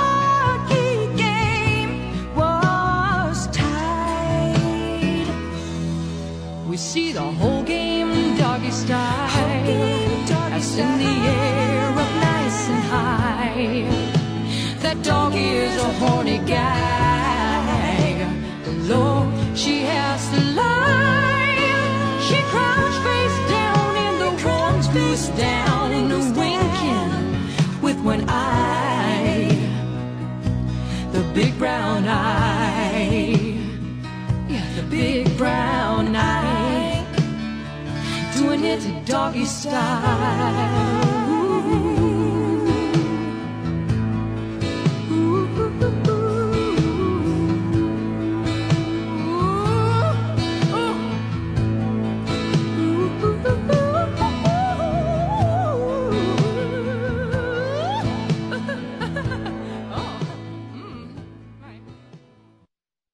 Ladies and gentlemen of the class of 99, drink beer. If I could offer you only one tip for the future, beer would be it. The long term benefits of beer have been proven by scientists, whereas the rest of my advice has no basis more reliable than my own meandering experience. I will dispense this advice now. You are as fat as you imagined. You really do look like your driver's license picture. Do something about it. No one wants to date a fat pig. If inserting a 7 inch iced teaspoon down your throat to induce vomiting is what it takes, well then, so be it. Do one thing every day that makes your mother ashamed. Don't floss. Wayward pieces of parsley and beef in your teeth really don't look that bad. You've already had your turn at living in New York. So leave now. You're wasting space and breathing up all of our oxygen. Go live in Northern California, but leave before you simultaneously die in an earthquake and a gang related shooting. Sometimes you'll be ahead, sometimes you'll be behind. Sometimes you'll be on top, sometimes you'll be on bottom. Smoke cigarettes with reckless abandon. When you're speaking through a hole in your throat, you can always sue the tobacco company and claim, I did not know it was bad for me. After all, ill gotten gain is what it's all about. Maybe you'll marry, maybe you won't.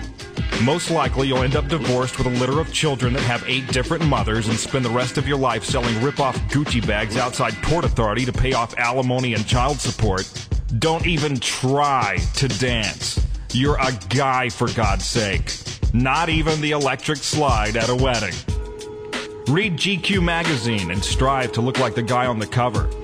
Undergo elective reconstructive plastic surgery, including liposuction and penis enlargement. Make fun of old people. It's fun.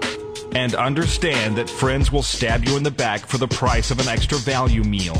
And that flame broiled isn't always better. Never mind. But trust me on the beer.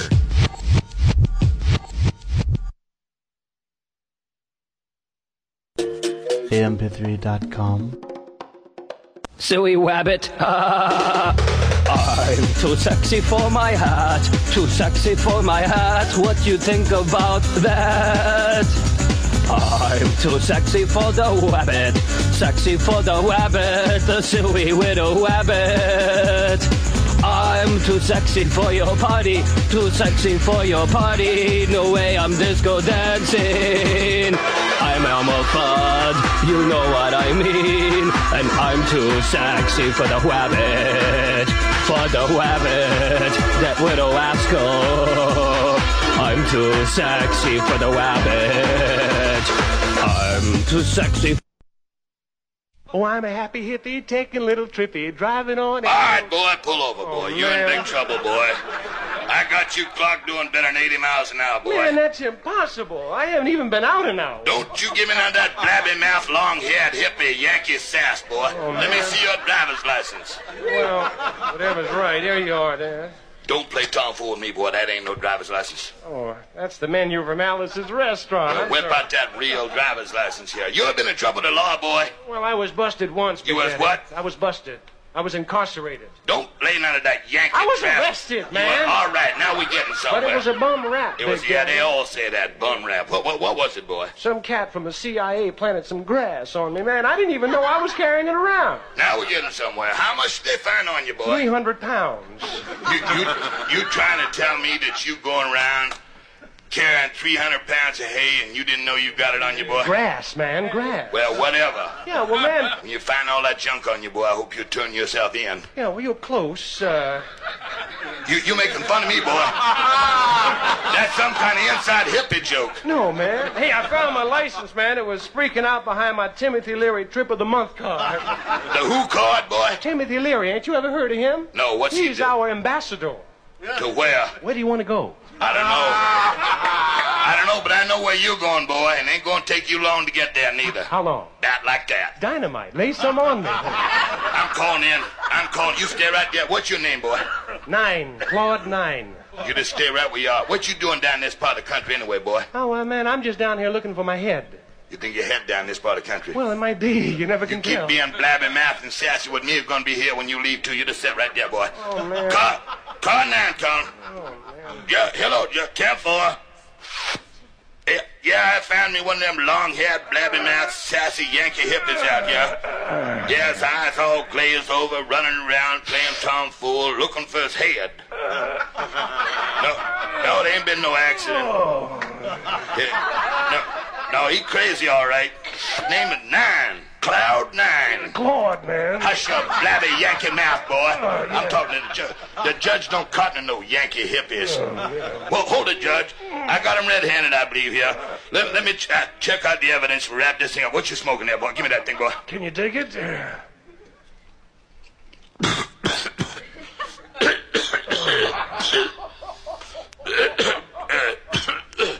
Dig you later, Judge. right on, boy. Drive careful now, you hear?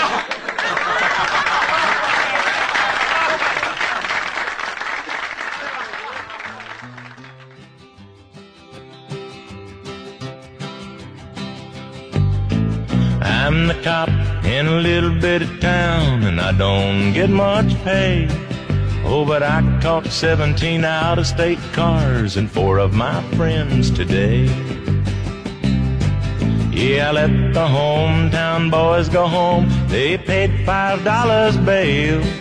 Oh, but all the drivers in the out of state cars had to go to jail. Well, they hollered and they moaned and they cried and they groaned. They all swore that they'd sue.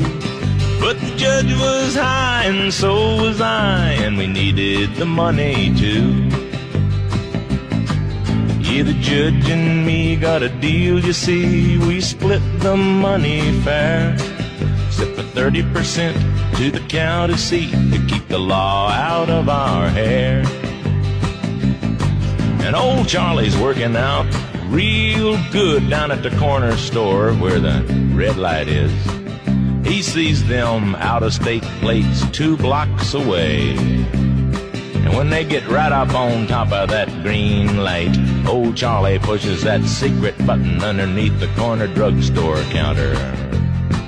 That yellow light only lasts for a tenth of a second. Either counter about 40 a week. Ain't that the living in? If it wasn't for them tourists and them out-of-state cars, I'd have no loot to spend. But the way it stands this year so far, I've made a hundred hundred thousand.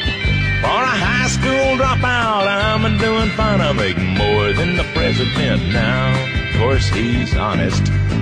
So if you're driving down the road and flashing lights you see, if they're on top of a red Rolls Royce, you can bet your boots it's me. Cause I'm the cop in a little bitty town, and I'd sure like to see all you drivers in the out of state cars try to get by me.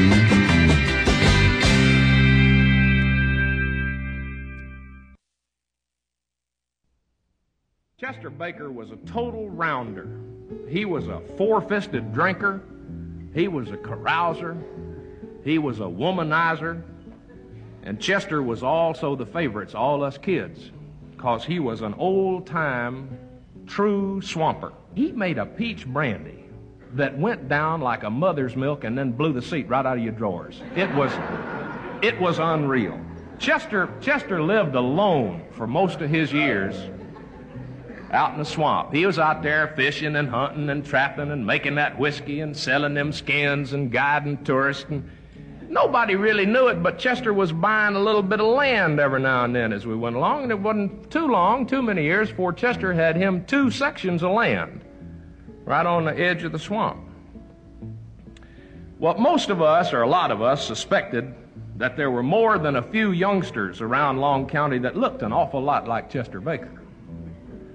And that could have been true because Chester was a big, handsome man. He was about six foot five and he weighed about 250 pounds and he was just about as soft as a Cypress 12 by 12. And it was known that Chester liked to love the ladies. Well, in 1945, when Chester Baker was 72 years old, he took himself a bride. Esther Murrow had just celebrated her 50th birthday, and she had set her hat for Chester Baker and had very quietly chased after him for about 15 years. And the whole county was just delighted when Chester let the fence wire down and got himself married. Now, Miss Esther was a pillar of local society.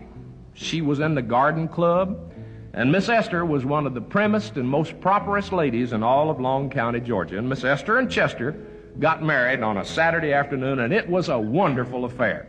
They just invited the whole area, just made it public. And the ladies coming and they bringing armloads of food and gifts, and the men came and got squashed on that old popsicle whiskey that Chester made, and it was a glorious day. Kids was running and playing and having a wonderful time. 72 year old Chester Baker and his new bride, 50 year old Mrs. Chester Esther Baker. Well, as ladies are kind of prone to do, Miss Esther just took over.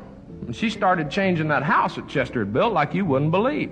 Up to now, Chester had lived the good life. He had him a pack of dogs and a couple of cows and had his still and his little greenhouse and everything was wonderful. But now, things were changing. Miss Esther had some new lamps installed, even got herself a telephone. Chester went out and bought a, a propane gas stove to take the place of that old wood burner he'd had all them years. Bought himself a new pickup truck. As far as we knew, they were the happiest, happiest couple in all of Long County, Georgia. One Friday afternoon, there's about 12, 14 of us standing out in the driveway of the Rainbow Garage Filling Station and Grocery Store. And somebody hollered, Lord, looky yonder. And we all run out to the road, and here come that new Ford pickup truck, just fishtailing it right down the road. Gravel was slinging out all over the place, dust of boiling up. That thing come flying into the driveway, knocked down a 10-foot section of Mr. Bass's whitewashed fence, bounced off that pump that didn't work, and here come Miss Esther, just boiling out of that truck. She clamped her hand on her hat and grabbed her purse and went storming in that store. And Miss Esther was not a lady to use strong language. And you could have knocked us all over with a dry brush broom when we heard, Damn you! Damn you, Bass Ferguson, get out of the way and give me that telephone. And she snatched up that phone and she said, Martha Grimes, damn you, give me that number of mine. Now, you ring 230 right now. And there was a little pause, and we heard, Chester? Chester Baker, damn you, you rotten old man. You filthy old billy goat. You worthless hunk of trash. I just come from Doc Silver over in over in Doctortown. I told you to be careful, Chester. I told you. I warned you, but oh no, no, you know all the answers. And Doc Silver just went over me with a curry comb. You worthless old goat, I'm pregnant. And 72 year old Chester Baker said into that telephone, Who is this?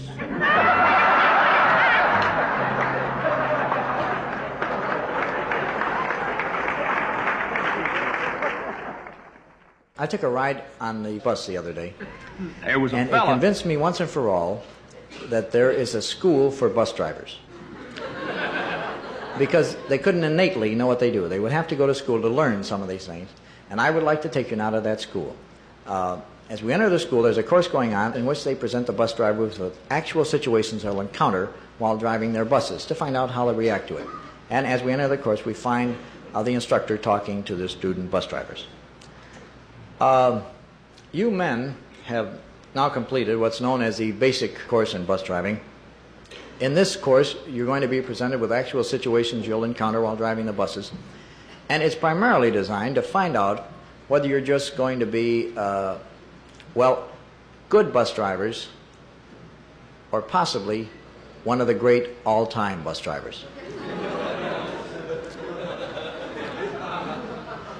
Bus drivers like uh, the legendary Larry Strickland. Uh, probably the greatest bus driver of the 1930s and possibly of all time, Neil Norlag. I, I'd like to take one of the students, uh, Johnson. You want to get in the bus, uh, and oh, uh, Mrs. Selkirk, you want to get back to your marks back there? Uh-huh. Uh, good. Here, here's the situation, Johnson. Uh, you've just pulled into a stop. You've discharged your passengers, and out of the rearview mirror, uh, you notice this old woman running for the bus. Okay. You want to you want to start running now, Mrs. Selkirk? Okay, let's see how Johnson goes about uh, handling. Hold it, hold it, hold it, Johnson. Uh, you're you're pulling out much too fast, Johnson.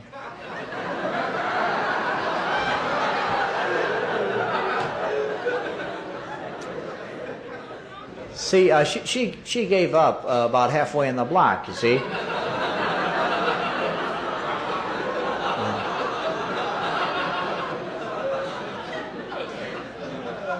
Yeah, what, what you want to do is just kind of gradually ease out, you see, so uh, you're always holding out the hope they may be able to catch the bus. Oh, another thing you want to watch a lot of these old women, they'll, they'll run at three quarters speed, you see. Then, then they'll put on a final burst and they'll catch up with a bus. So, uh, Graham, you want to be the bus driver? On? Yes, Mrs. Selkirk, you want to get back to your mark again? All right, let's try it with Graham. Same situation. All right, you want to you want to start running again, uh, Mrs. Selkirk? hmm Okay, let's see how, how, how Graham handles this situation. All right, fine. Uh, uh, d- did y'all see how he slammed the door right in her face that time?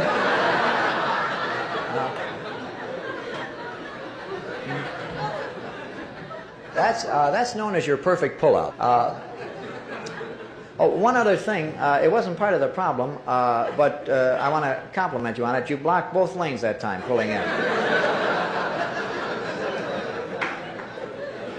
Uh, okay, and Mrs. Selkirk, I think we'll take uh, situation 13 this time. Yeah, you want to you want to get in the Chevrolet?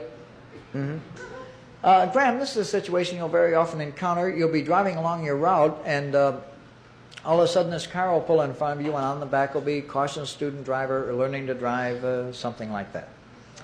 Okay? All right, Mrs. Selkirk, you want to pull in front of Graham and see how he, how he goes about handling this situation? All right, that, that was fine. That was, very good. Uh, could you all see what he did there? Uh, he gets back about 10, 15 car lengths, uh, gets it up to around 60.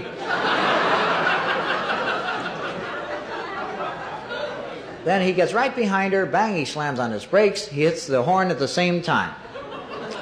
Uh, did you all see how the car went out of control there?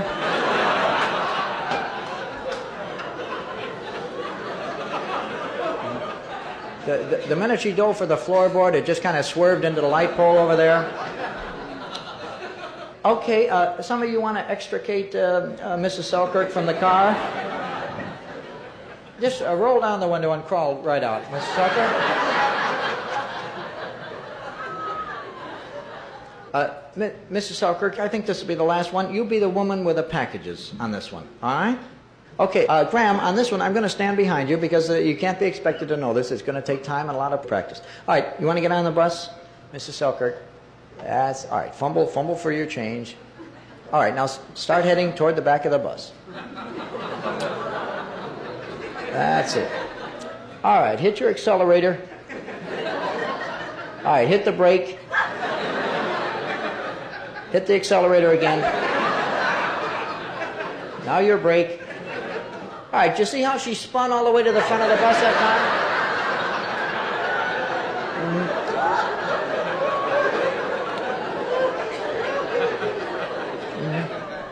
That's, that's going to take a little practice. A lot of times they'll grab a hold of another passenger. You may hit your brake too soon. All I can tell you is don't get discouraged. Uh, within five, six months, you'll have all of them spinning right to the front of the bus. Okay, now let's all get in our individual buses and uh, start practicing. And just remember, it's accelerator, brake, accelerator, brake. Okay, uh, uh, for, for homework tonight, uh, we're going to mispronounce the names of streets.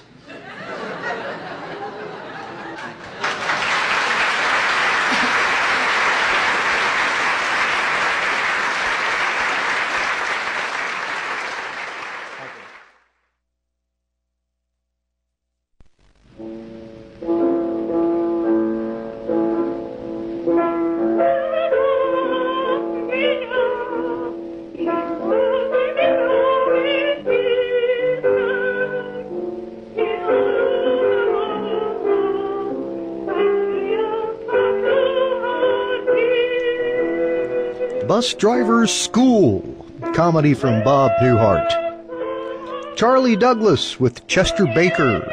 Hoyt Axton, Speed Trap. Hippie and the Redneck, Hudson and Landry. I'm Too Sexy, and Drink Beer from Bob Rivers. And Doggy Style began the last set. Thanks so much for tuning in to the Late Late Show, my friends. Ed Clayton here. Wonderful to have you aboard. And uh, at the top of the hour, I need to tell you that you're in tune with what radio was meant to be. This is WAIF Cincinnati.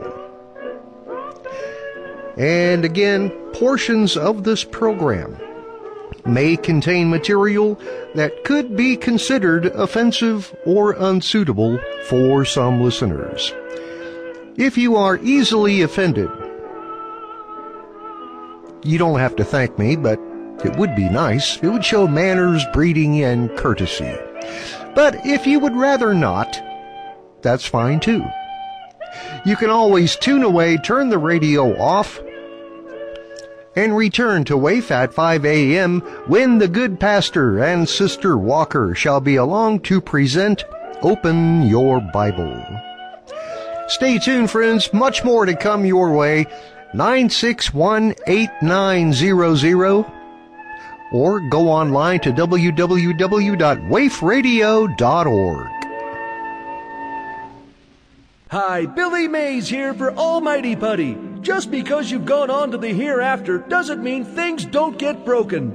Now you can fix it with Almighty Putty. Almighty Putty works great in nearly every afterlife. Christians, it can resurrect souls weighing up to 350 pounds. And Muslims, there's good news for your 72 virgins. New Almighty Putty can repair up to 72 broken hymens. Atheists insist on being buried with a tube of Almighty Putty. It's better to have it and not need it than to need it and not have it. Whether your streets of gold have a loose brick or your pearly gates have a broken hinge, nothing works like Almighty Putty. You can even repair ripped angel wings. Almighty Putty can withstand winds of up to 200 miles per hour. So what are you waiting for? Order yours today in case there's no tomorrow. Hello, I'm Frank Bartles, and this here's my partner, James Brown. As the weather starts getting too hot, we hope you will reach for one of these. New Bartles and James Brown wine cooler. It tastes good. They come in three funky flavors. Gravity grape, Get down. crime of passion fruit, oh, Timothy. and my personal favorite, papaya. Papaya's got a brand new bag. It'll get you off faster than a big city lawyer. Woo! And a single pack serves six to ten, just like James. New Bartles and James Brown wine coolers. The cooler cooler, made in the cooler. Now behind bars everywhere. And, uh, thank you for your support. Brought to you by the American Obstetrics Association. People pulling people out of people. And by Amish Joy Candy Bars. Because sometimes you feel like a nut, and sometimes you feel like making a quilt. And by Sneeze Whiz, the all natural snack spread wiped from the nose of the eucalyptus tree. Sneeze Whiz. It's just achoo and bon appetit. That's disgusting. Hallelujah. Bud Light presents Real American Heroes. Real American heroes. Today we salute you, Mr. Really Bad Toupee Wearer. Mr. Really bad to be wearer. More than any neon sign or exploding scoreboard ever could, your chrome dome cover says, Hey guys, look at me. You think it? Looks natural, but it couldn't look phonier if it had a chin strap. Made of space age fibers, it can repel anything rain, wind, snow, and especially young women. I don't think so. So crack open an ice cold Bud Light, Mr. Stud in a rug. Then crack open another for that thing on your head. Bud Light beer at Anheuser-Busch, St. Louis, Missouri. Hey, Fred, where'd you get that tiny little tractor? It ain't a tractor, it's a Yamaha. Oh, hell, they don't make tractors, they make motorcycles. Doggone it, it ain't a tractor, it's a Yamaha Tri-Moto from Early Cycle Center. Well, what the hell you need a little tiny tractor like that for? I said it ain't a tractor, and I got it for herding my cows, working on the fences, you know, getting around on the farm. Well, you got a pick 'em up truck for that. I know, but this here three-wheeler from Early Cycle Center uses about a tenth as much gas as that damn old truck, and it's a hell of a lot more fun, too. I can haul my fencing equipment on this big old damn rack on the back, and with the ultra-low gear, I can get up in the woods and pull them fing logs down a hill where the tractor won't go. No sh- Hell yeah! Sure looks like a little tiny tractor. It ain't a fing tractor, damn it, it's a Yamaha Tri-Moto. I think I'll get me one of them little tractors. It ain't a fing tractor. Well, look at them big damn knobby tractor-looking tires. You scum-sucking son of a bitch, it ain't a tractor. Take a look at the Yamaha Tri-Moto from Early Cycle Center on Route 42 south of Harrisonburg. It'll outpull, outwork, outrun, and outfuck almost anything in its class. And it's not a fing tractor. The Lumber Inn is proud to announce its semi-annual three-quarter inch screw sale. Yes, there's never been a better time to buy all the three-quarter inch screws you need. Fishing for a great deal? Well, we're stocked to the gills with the finest selection of three-quarter inch screws you'll find anywhere. We've got bins and bins of three-quarter inch screws. They're coming out our ears, so listen up. We can't even hear any reasonable offer, so we can't refuse any reasonable offer. We're dealing, so bring a big bag and lumber in to the Lumber Inn because all of our three-quarter inch screws are slash priced for quick liquidation. We're blowing them out. Now, these aren't just any three-quarter inch screws. These are the finest famous maker three-quarter inch screws priced to sell fast. We can't mention brand names because if any of the manufacturers found out about this ridiculously low, low price, boy, would they be mad. But our president took one look at our overstock of three-quarter inch screws and said, dump 'em. So we lose and you win at the Lumber Inn. Plus, if you're one of the first 500 customers, we'll throw a piece of wood at you absolutely free. Credit, that's never a problem at the Lumber Inn because we don't give credit. Now, why can we three-quarter inch screws at prices that send our accountants into civil service? Because fire struck our three-quarter inch screw warehouse, that's why, and our tragedy is your good fortune. Yes, it's May days all year long at the Lumber Inn semi-annual three-quarter inch screw warehouse arson and presidential blue ribbon investigative committee recommendation sale. That's right, we've got Aprilitis, and it's forcing us against our will to sell three-quarter inch screws at prices that make our friendly sales staff run to the unemployment line, but not before they show you where to find the widest selection of three-quarter inch screws in the entire tri-country area. But you probably won't even need to ask. They're all over the place. So remember, it's the Lumber Inn Sunday and every other day of the week. Fuel-injected dragsters, funny cars, and wheel standards alike can park right here because we've got acres of parking marked down for your convenience. Plus, if you buy a whole bin full of three-quarter inch screws, we'll throw the bin at you absolutely free. That's the Lumber Inn semi-annual three-quarter inch screw sale and pancake breakfast. Come on, give a disadvantaged kid a break. Come on down to the Lumber Inn where price never takes the back. Hey. Want to hear something?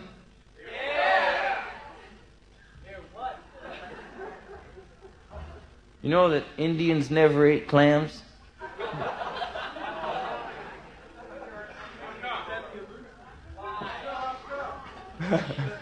they didn't have linguine.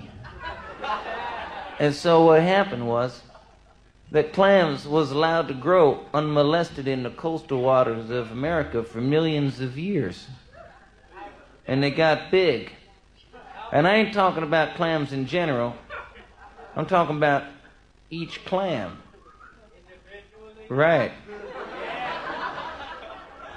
How could you have each one generally? I guess you could. But it wouldn't be like a, what I mean. I mean, each one was a couple of million years old or older. So imagine how big they could have got. Bigger than this whole room. And when they get that big, God gives them little feet so that they can walk around easier. And when they get feet, they get dangerous. I'm talking about real dangerous. I ain't talking about just sitting there under the water waiting for you. I'm talking about coming after you. Imagine being on one of them, one of them boats, you know, coming over to discover America, like Columbus or something, standing there at night, on watch. Everybody else is drunk or asleep. And you're watching for America. And the boat's going up and down. And you don't like it anyhow. Because you don't know where this Columbus dude knows where he's going or what. And you got to stand there and watch for what? Only he knows. And he ain't watching. You hear the waves laughing against the side of the ship. The moon's going behind a cloud. You hear the pitter patter of little footprints on deck. Is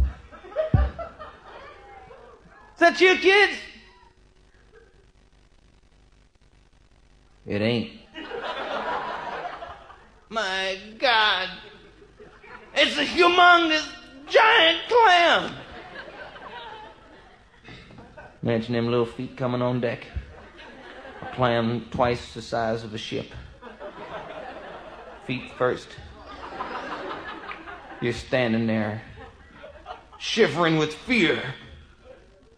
You grab one of these. This is a belaying pin. They used to have these stuck in holes all around the ship. Probably didn't know what this is for. You probably had an idea, but you're wrong.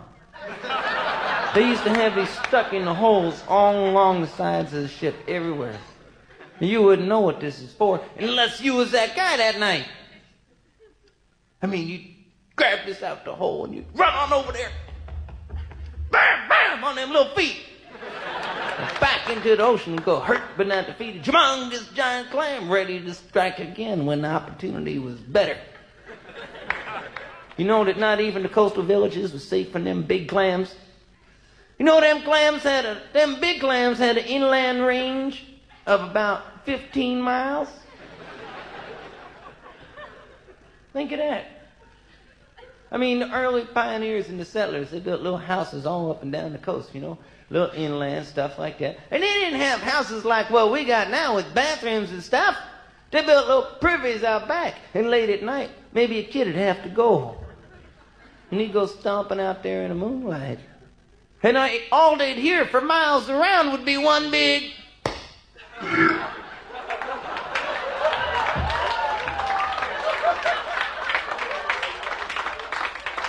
One less kid for America.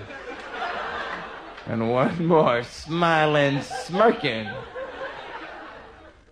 full, humongous, giant clam.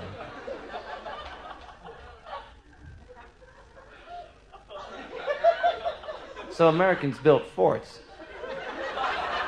You've seen them forts. You know, you have pictures of them forts with the wooden points all around. You probably thought them points was for Indians. But that's stupid. Because Indians knew about doors. But clams didn't. So even if a clam knew about a door, so what? A clam couldn't fit in a door.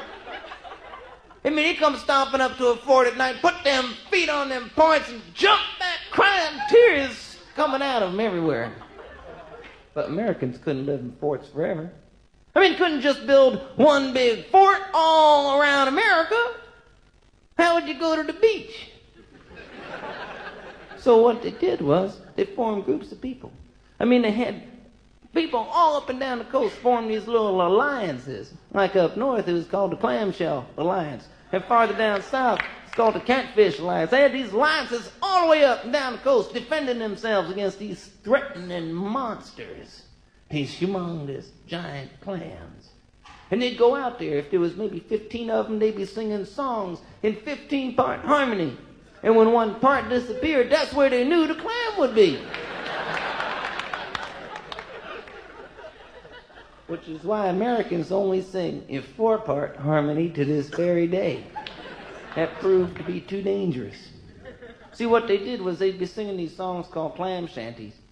And they'd have these big spears called clampoons. And they'd be walking up and down the beach. And what the method they eventually devised where they'd have this guy, the most strongest, heavy duty, true blue American, courageous type dude they could find. And they'd have him out there walking up and down the beach all by himself with 14 other chicken dudes hiding behind the sand dunes somewhere. He'd be singing the verses, they'd be singing the chorus. And clams would hear him. And clams hate music. So clams would come out the water. And they'd come after this one guy. And all you'd see pretty soon was flying all over the sand, flying up and down the beach. Man, man, clam, clam, man, man, clam, man, clam, clam, man, up and down the beach, going this way, that way, up the hills, and then water, out the water, behind the trees, everywhere. Finally, the man would jump over a big sand dune, roll over the side. The clam would come over the dune, fall oh, in a hole. Fourteen guys would come out there and stab the shit out of him with their clam poons. That's the way it was. That was one way to deal with them. The other way was to weld two clams together. I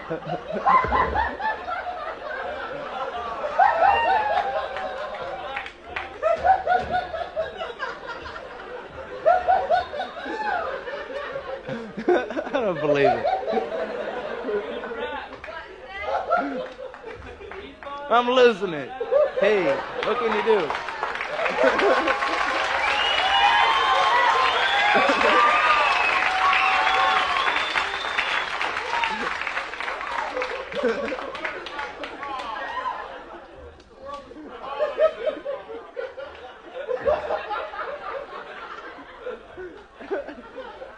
Another night, shot to hell. Oh, what are you gonna do? Hey, this was serious back then. This was very serious. I mean, these songs now are just piddly folk songs, but back then these songs was controversial. These was radical, almost revolutionary songs, because times was different, and clams was a threat to America. That's right. So we want to sing this song tonight about the one last. I mean, this guy is one of these. See, what they did was there was one man. He was one of these men. His name will always be remembered. His name was Reuben Clamso. And he was one of the last great clam men there ever was. He stuck the last clam stab, the last clam bone, into the last clam that was ever seen on this continent. Knowing he'd be out of work in an hour. He did it anyway.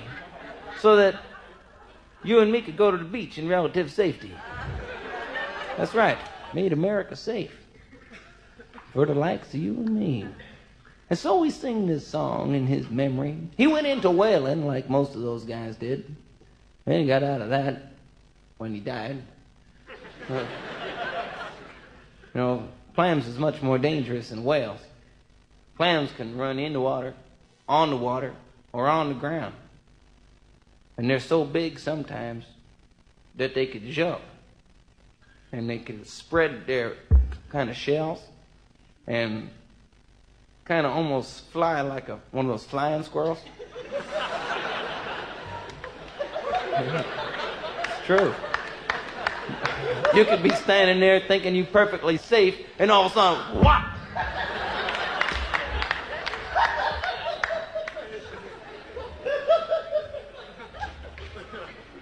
It's true. And so here's this is the song of this guy by the name of Reuben Clamso. And what the song takes place right after he stabbed his clam, and the clam is going through his kind of death dance over in the side somewhere, and uh, Reuben goes into that's the song starts there and it goes into wailing and takes you through the next.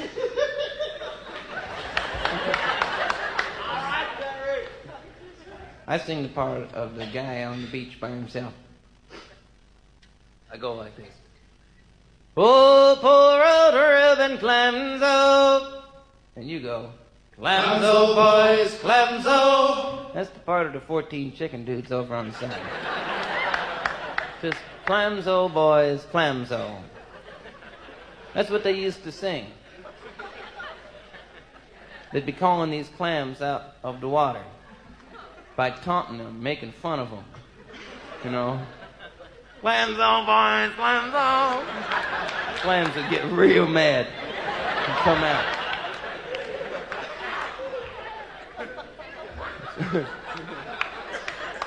That's true. Okay, here we go. I want you to sing it in case you ever have an occasion to join such an alliance. You know, some of these alliances are still around, still defending America against things like them clams. And if you ever w- wants to join one, now you have some historic background, so you know where these guys are coming from. It's not just some '60s movement or something. I mean, these things go back a long time. That's right. So here we are. Clamso, boys, clamso. It's the hardest thing you'll have to do all night. clamso, boys, clamso. Let's do it again. I'll sing my part and I'll sing your part so that you know that it's your part. Oh, poor old ribbon clamso. Clamso, boys, clamso. That's great. Now we go to the hard parts. Pay attention. I go like this. Oh, poor old ribbon clamso. And you go, clamso, me boys, clamso. Notice the distinction you're going to have to make now between the first and easy clamso, boys, clamso, and then the more complicated clamso, me boys, clamso.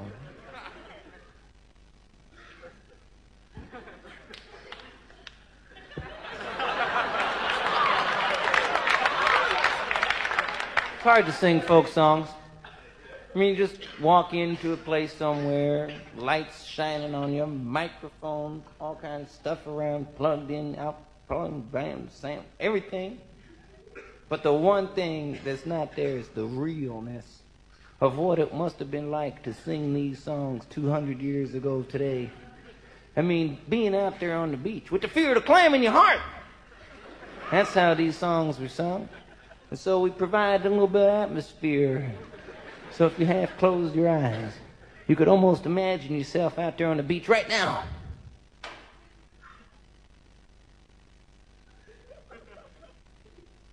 Singing this song with fear in your heart, but calling that clam out. You chicken clam!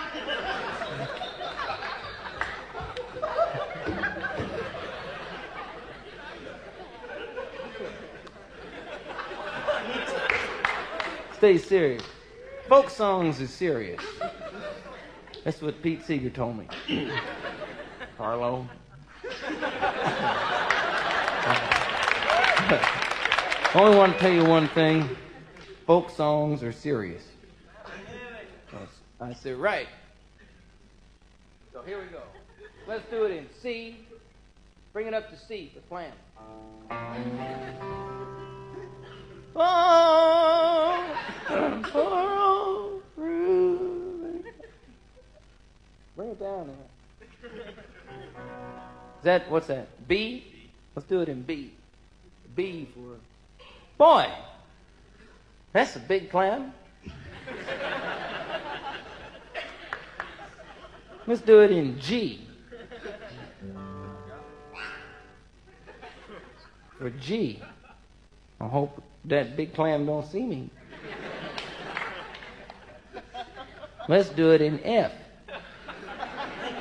For he sees me.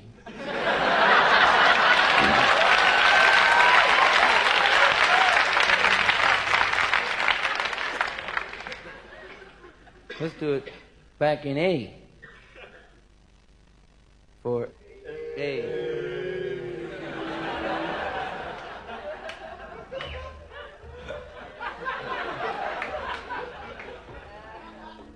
A clam is coming.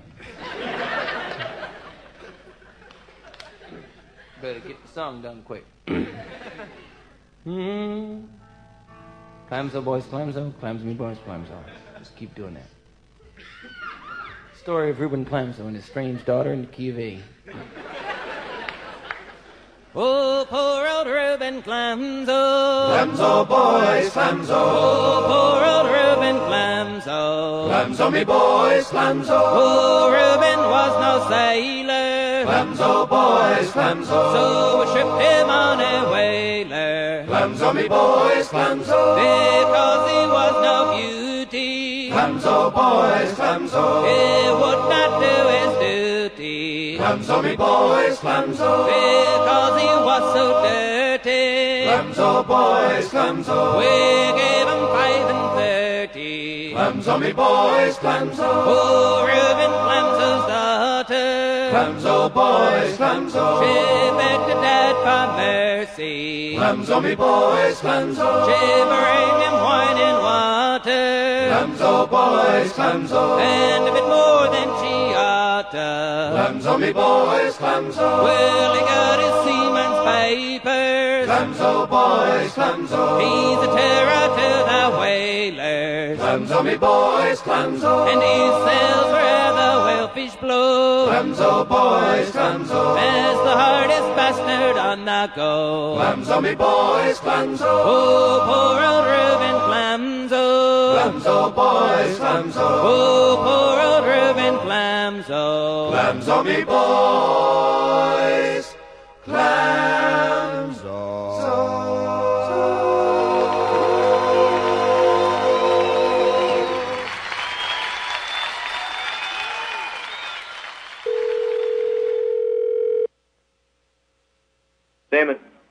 This Diamond? Yeah. Diamond, are you the fellow that's in charge of that uh, rock and roll thing? It's a band of Chris Dwartz. Yes, sir. Listen, are you the fellow I need to get a hold of? All right. What's so funny? Uh, well, I'm not used to your way of talking out here. I don't- Dude. Huh? People, people don't, people don't call each other fellers out here. They call each other dudes. I don't know what you're talking about, but you sound like you're about to smart mouth me. Uh, uh, well, I'm just trying to get some information about a Chris Dwartz.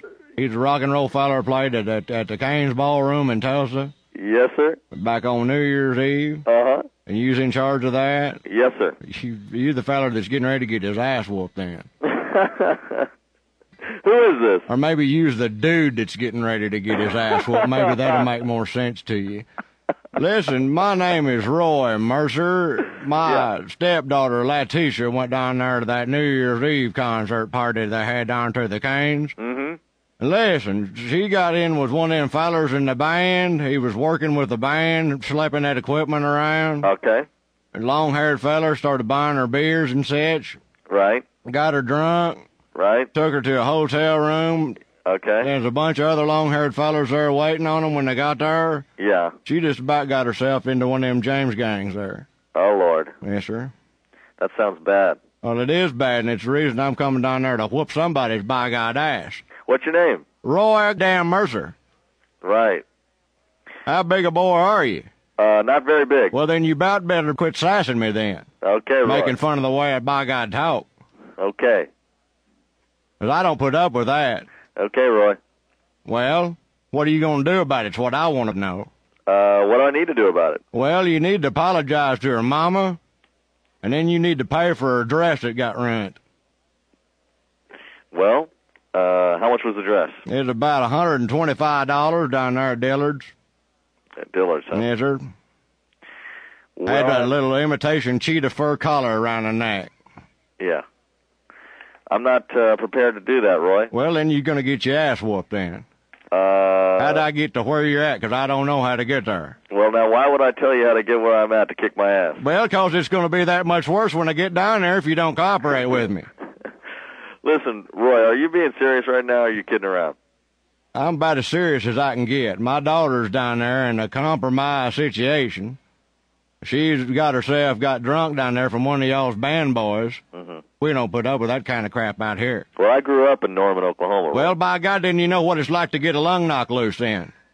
Yeah, I do actually. Well, you you better get ready to remember it because that's what's getting ready to happen to you. Well, listen, Roy, uh, you probably should talk to the manager of the band. I thought that's who you was. He's No. in charge of them fellers, that Dwartz and them and them long haired boys in his band. Right. No, I, Haul his guitars around and such. my only job is to. Your job is to take care of this to get your ass whooped. Yeah. See, that's not really legal of you to call somebody up on the phone and say that. Kind I of don't give a rat's ass what's legal. Yeah. It don't Uh, make me nothing. What is it legal to get to some gal drunk take her to a hotel room and do a James gang on her? Well, Damon. He's backpedaling. It's gotta be So fucking. Robin Phil. Am I on the fucking air? yeah, yep. Use use on these dudes' airwaves. You guys had me going, man. Oh, David, we can tell, baby, dude. Oh, like, you know, my friend the other day said, Damon, did you know gullible is not in the dictionary? And I said, is it? It's not?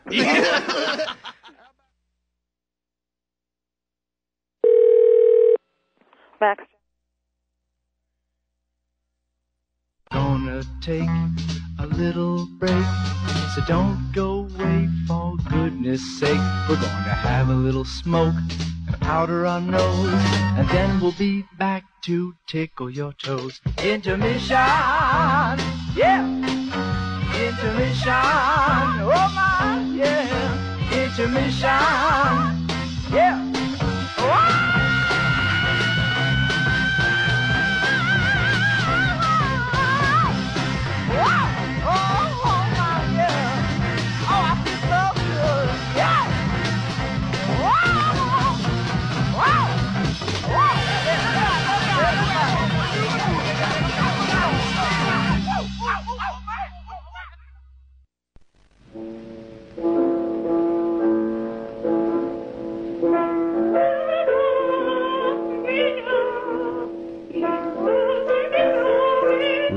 D. By God Mercer, Roadie Rage.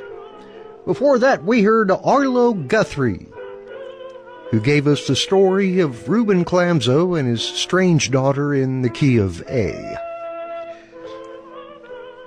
Friends, so glad to have you on board the Late Late Show. Ed Clayton here. And for the final time on this program, let's take care of some pubic cervix announcements. I'll rip them off of the bathroom type dispenser roll.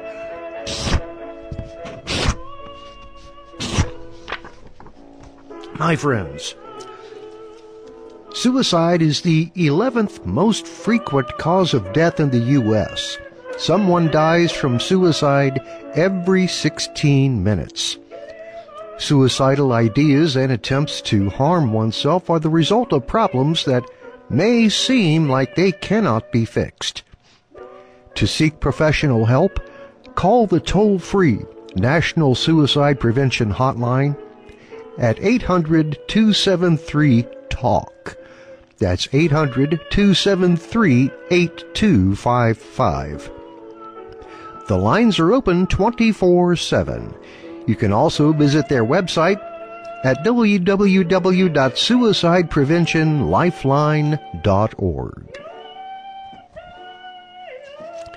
And the Cincinnati Drug and Poison Information Center at Cincinnati Children's Medical Center is open 24 hours a day, 7 days a week to give you the information you need if a poisoning occurs. The center's emergency and information telephone service is available around the clock to answer questions about poisonings, drug abuse, product contents, substance identification and interactions, and adverse reactions.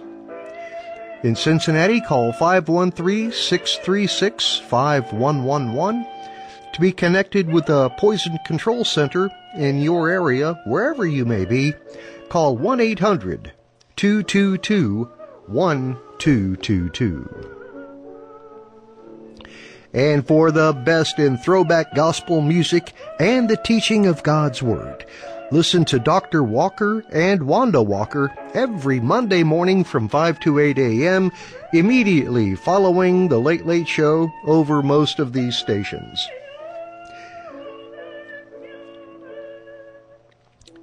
That's Study the Word of God from 6:15 to 6:45 a.m. only on Open Your Bible. Right here on your community radio station 88.3 WAIF Cincinnati. Stay tuned, the Walkers will be along at the top of the hour.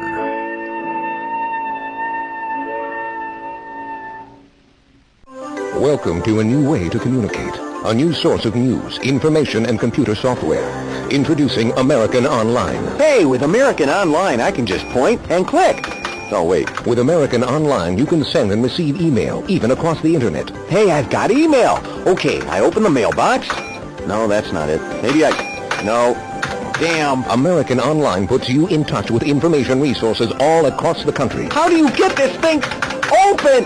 Open! Application in use? What application? I can't even start any applications. Call now for your free trial. You'll get free software and 10 hours of free online time your first month, which you can spend trying to figure out how to open your email box. Socket timed out? What does that mean? Jesus, I hate this thing. American Online. It's knowledge. It's power. It sucks. Timeline to the top of the key taken by Kareem. He stops, he looks, he fakes, deeks, turns, pumps, holds, twists, spins, he chokes, gags, bends, pukes, and oh, he's all over the court. Howdy! Hi, I'm Spike, and you know, when I'm driving down Route 9W on a hot summer day, me and the missus always stop at Dickens, Dickens Fruit Stand. They've got everything from fruit to vegetables, homemade pies, but there is nothing like their cider. Ain't that right, honey? Uh-huh. Dickens cider. Yes, sirree. Why, even though we were late for church last Sunday, she had to have a little Dickens cider. Uh-huh. She says there ain't nothing like it. Even my minister says his wife enjoys a little Dickens cider now and then. Hey, why don't you bring some home in our protective plastic rib bottle? That way it'll stay fresh. Or you can let it sit a while and have some hard Dickens cider. Uh-huh. It's good at lunch, good at dinner, and there's nothing like waking up with a Dickens cider. Dickens Fruit Stand, just off Route 9W and Country Road 69. Open 24 hours, because after a chilly summer night, I like to snuggle up in bed with a hot Dickens cider. Mmm. Bud Light presents Real American Heroes.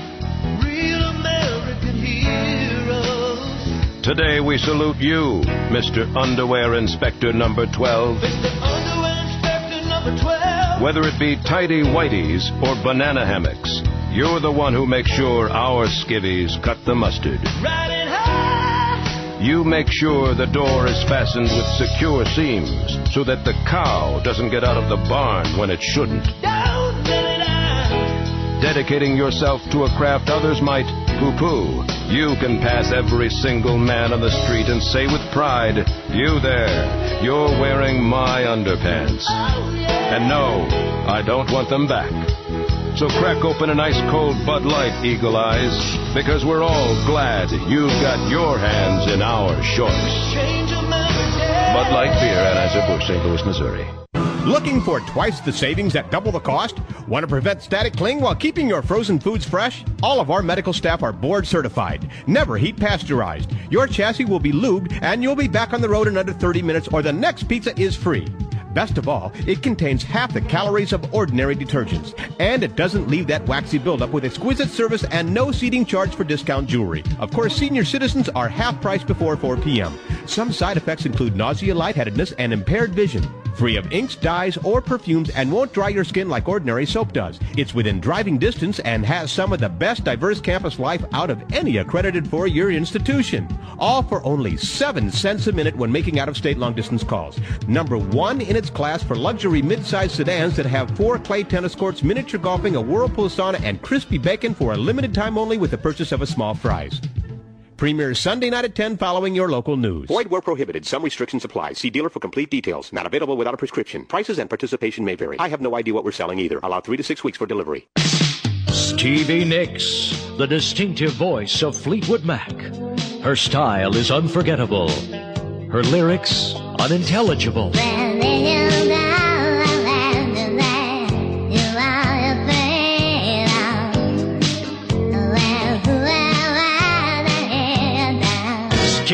back with all your favorite hits on one big album. It's Stevie Nicks. What the hell is she saying?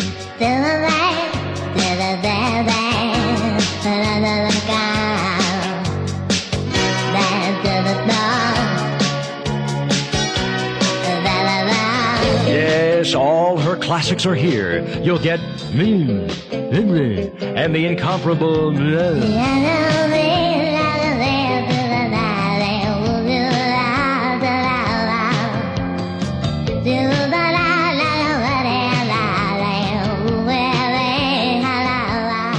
Digitally remumbled for stereo inaudibility. This is Stevie Nicks at her most nebulous. Stevie Nicks, what the hell is she saying? Available now on Incoherent Records and Tapes. Morning's here. It's time to rise Wipe the sleep. from your sweet eyes.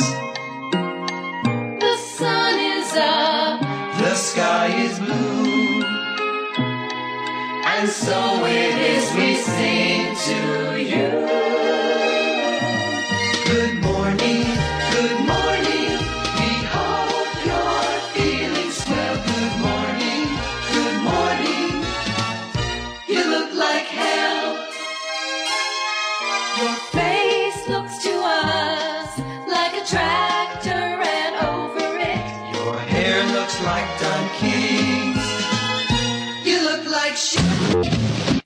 Joy Gridnick here.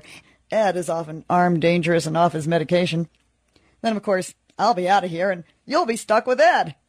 Joy Gridnick on Ed's show. I got news for you, pal. You ain't leading but two things right now Jack and shit. And Jack left town.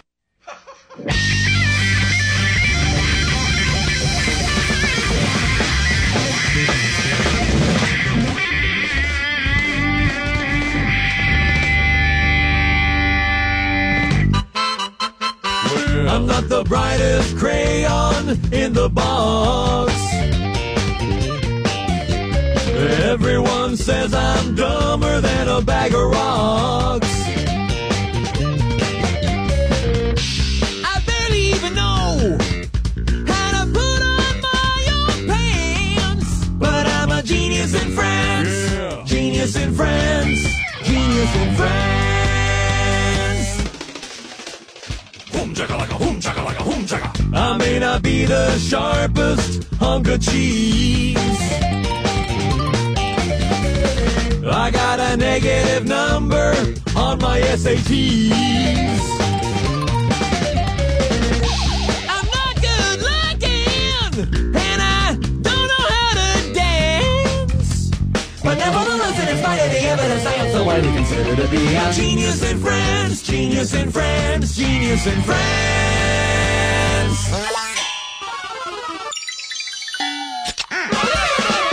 People say I'm a geek, I'm a moronic little freak, an annoying pipsqueak with an unfortunate physique. If I was any dumber, they'd have to water me twice a week. But when the all see me, they all swoon and shriek. They dig my mystique, they think I'm say magnifique. When I'm in Paris, I'm the chicest of the chic. They love my body odor and my bad toupee. They love my stripy shirt and my stupid beret. And when I'm sipping on a Perrier some down in Central Pay, it's hard to keep the fans at bay. They say, sign my poodle, s'il vous plaît. Sign my poodle, s'il vous plaît. Poodle, poodle.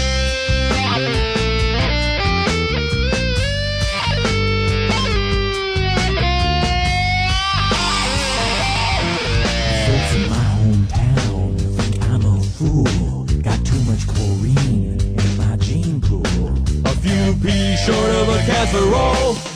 A few buttons missing on my remote control. A few fries short of a happy meal. I couldn't pour water out of a booth with instructions on the heel. Instructions on the heel. Instructions on the heel. But when I did move on months I get free croissants. Yeah, I'm the guy every French lady wants. And if you ask them why, you're bound to get this response. He's a genius in French, genius in French. That's right. He's a genius in French, genius in French. You know it. He's a genius in French, genius in French, genius in French. I'm not the brightest bulb on the Christmas tree. But the folks in France, they don't seem to agree. They say, bonjour, monsieur. Would you take the picture with me? I say, oui, oui. That's right. I say, oui, oui. Wee wee. He says wee wee. I'm dumber than a box of hair. But those Frenchies don't seem to care. Don't know why I'm on France, but they love me there. I'm a genius in France. I'm a genius in France. Gonna make a big splash when I show up in Cannes. Gonna make those Frenchies scream. Use a man, use a man, use a man. Like a fine red wall. I got that je ne. Like a fine red wall. Ooh la la. I got that je ne Quack quack quack quack quack. Ooh wee oo. Quack quack quack quack quack.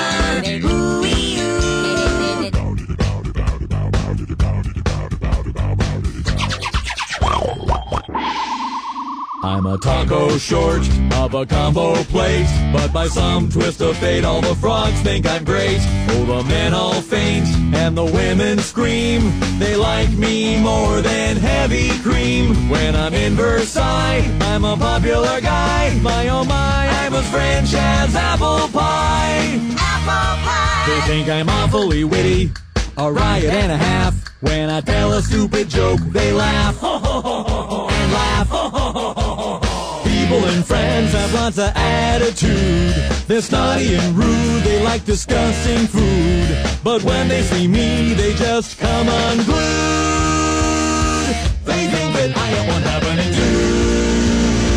I'm about as sharp as a bowling ball. But they like me better than Charles de Gaulle. Andre knew it's very true. The room temperature's higher than my IQ. But they love me more than Gerard Depardieu. How did this happen? I don't have a clue. I'm not the quickest tractor on the farm. Don't have any skills or grace or charm.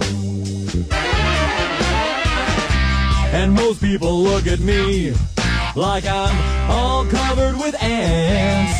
But I'm a genius in France. Genius in France. Genius in France.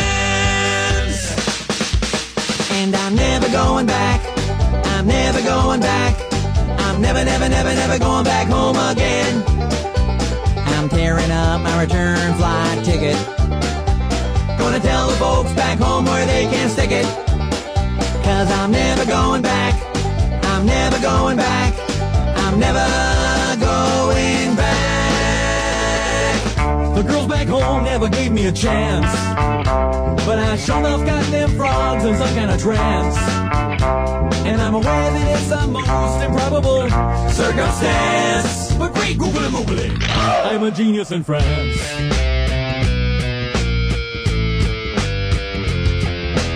Every Frenchie that I meet just can't wait to kiss my feet. Get in line, pucker up, too sweet. Getting even more famous by the hour. I'm stuffed with pastries and drunk with power. Now they're putting up a statue by the Eiffel Tower. A little more to the left, boys. A little more to the left. A little more to the left, boys. A little more to the left.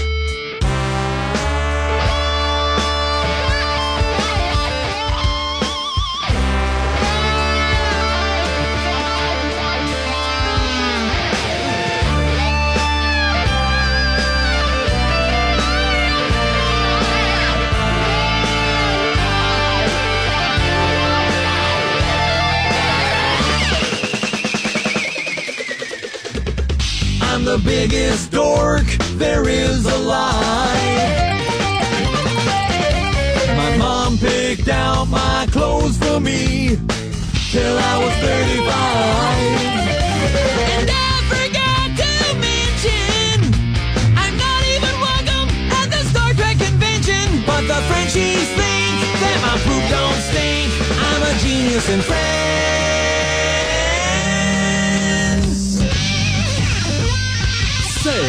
Would you pass the Grey Poupon? Merci beaucoup.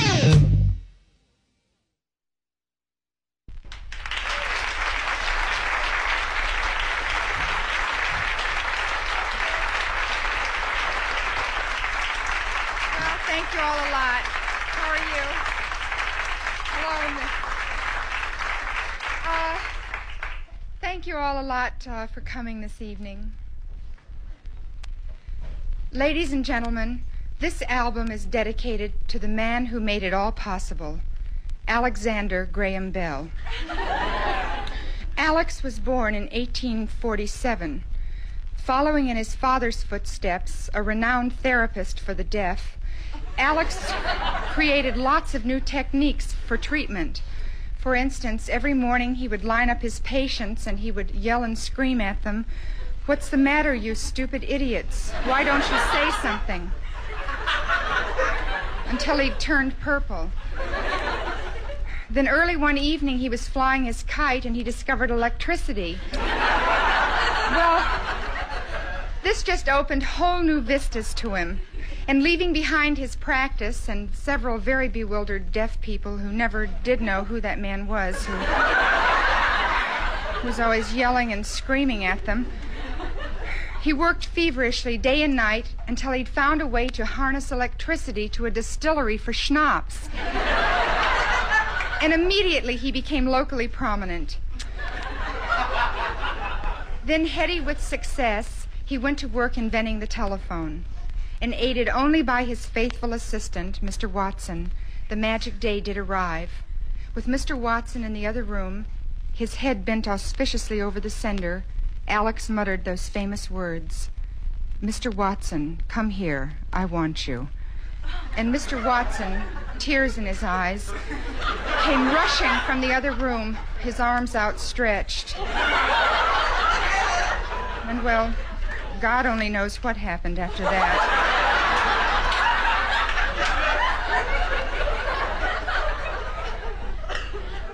Alexander Graham Bell did kick over in 1922. I, I don't know if it was Mr. Watson, the schnapps, or just what. But he left behind him a monopoly, um, a company that has changed the history of mankind forever.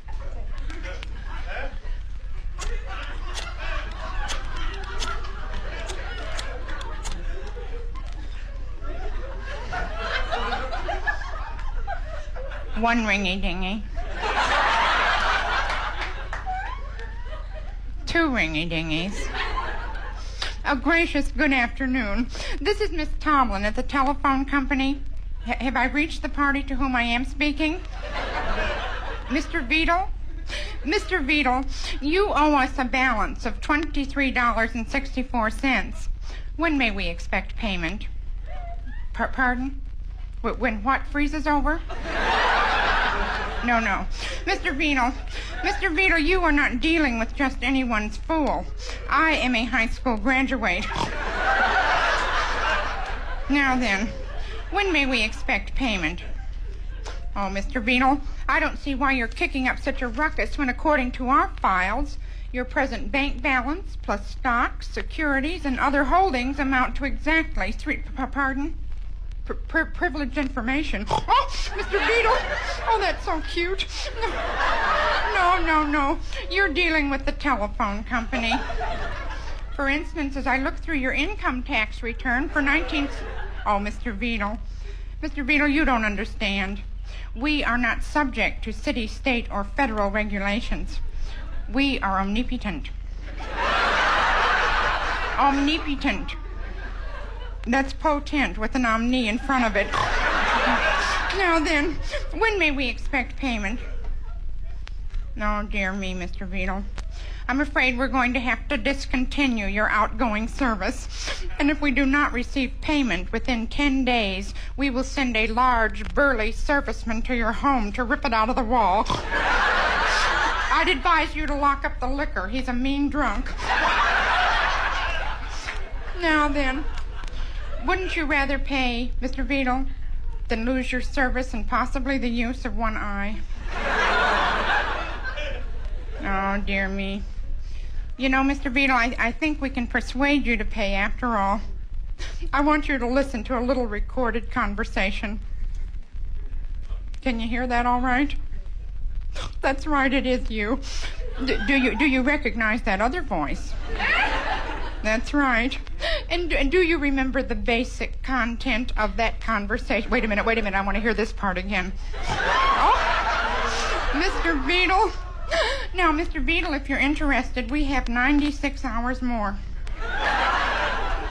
Oh, I, th- I think blackmail is such an ugly word. Let's just call it a vicious threat. Well, how very nice. It's been a pleasure talking with you. We will await your check. And Mr. Beadle, Mr. Beadle, there's no reason on earth for you to feel personally persecuted.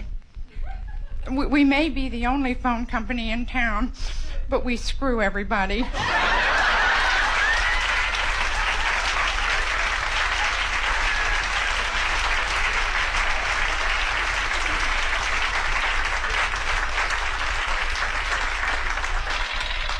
A gracious good afternoon.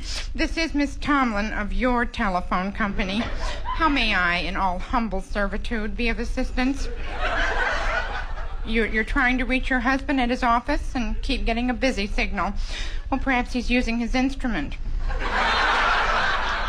An hour and a half. Well, I will check to see if there is mechanical failure.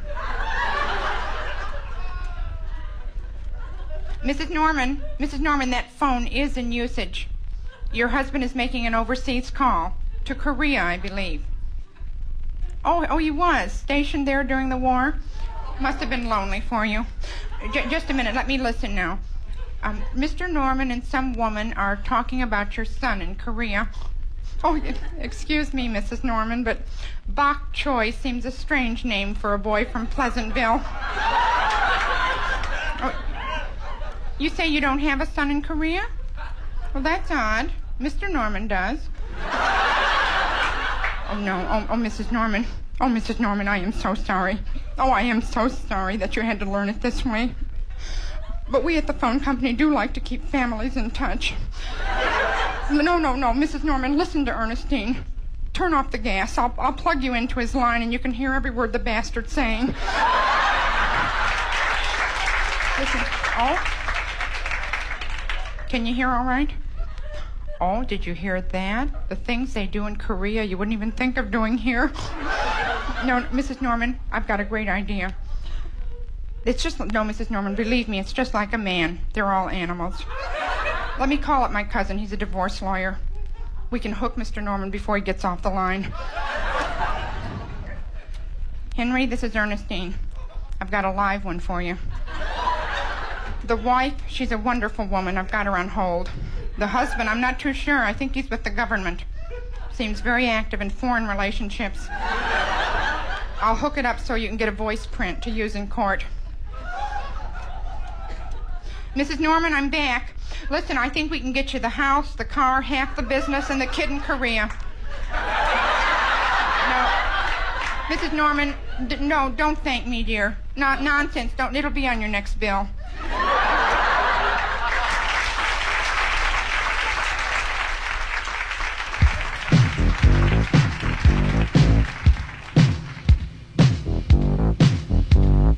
Before you leave,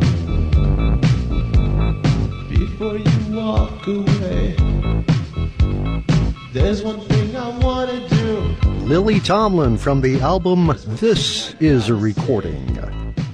The marriage counselor, Mr. Vidal, and Alexander Graham Bell. Before that, Weird Al Yankovic, Genius in France. Well, friends, this will put the wrapper on the Late Late Show for this week. It's been a large time, Ed Clayton here. I am out the door, up the road, down the street, around the corner, and by some accounts over the hill. Remember, when dawn breaks, I can fix it. If you're listening in your car, thanks for the ride. Coming up next over most of these stations, a special encore presentation of Open Your Bible. As always, friends, you're in tune with what radio was meant to be. This is WAIF Cincinnati.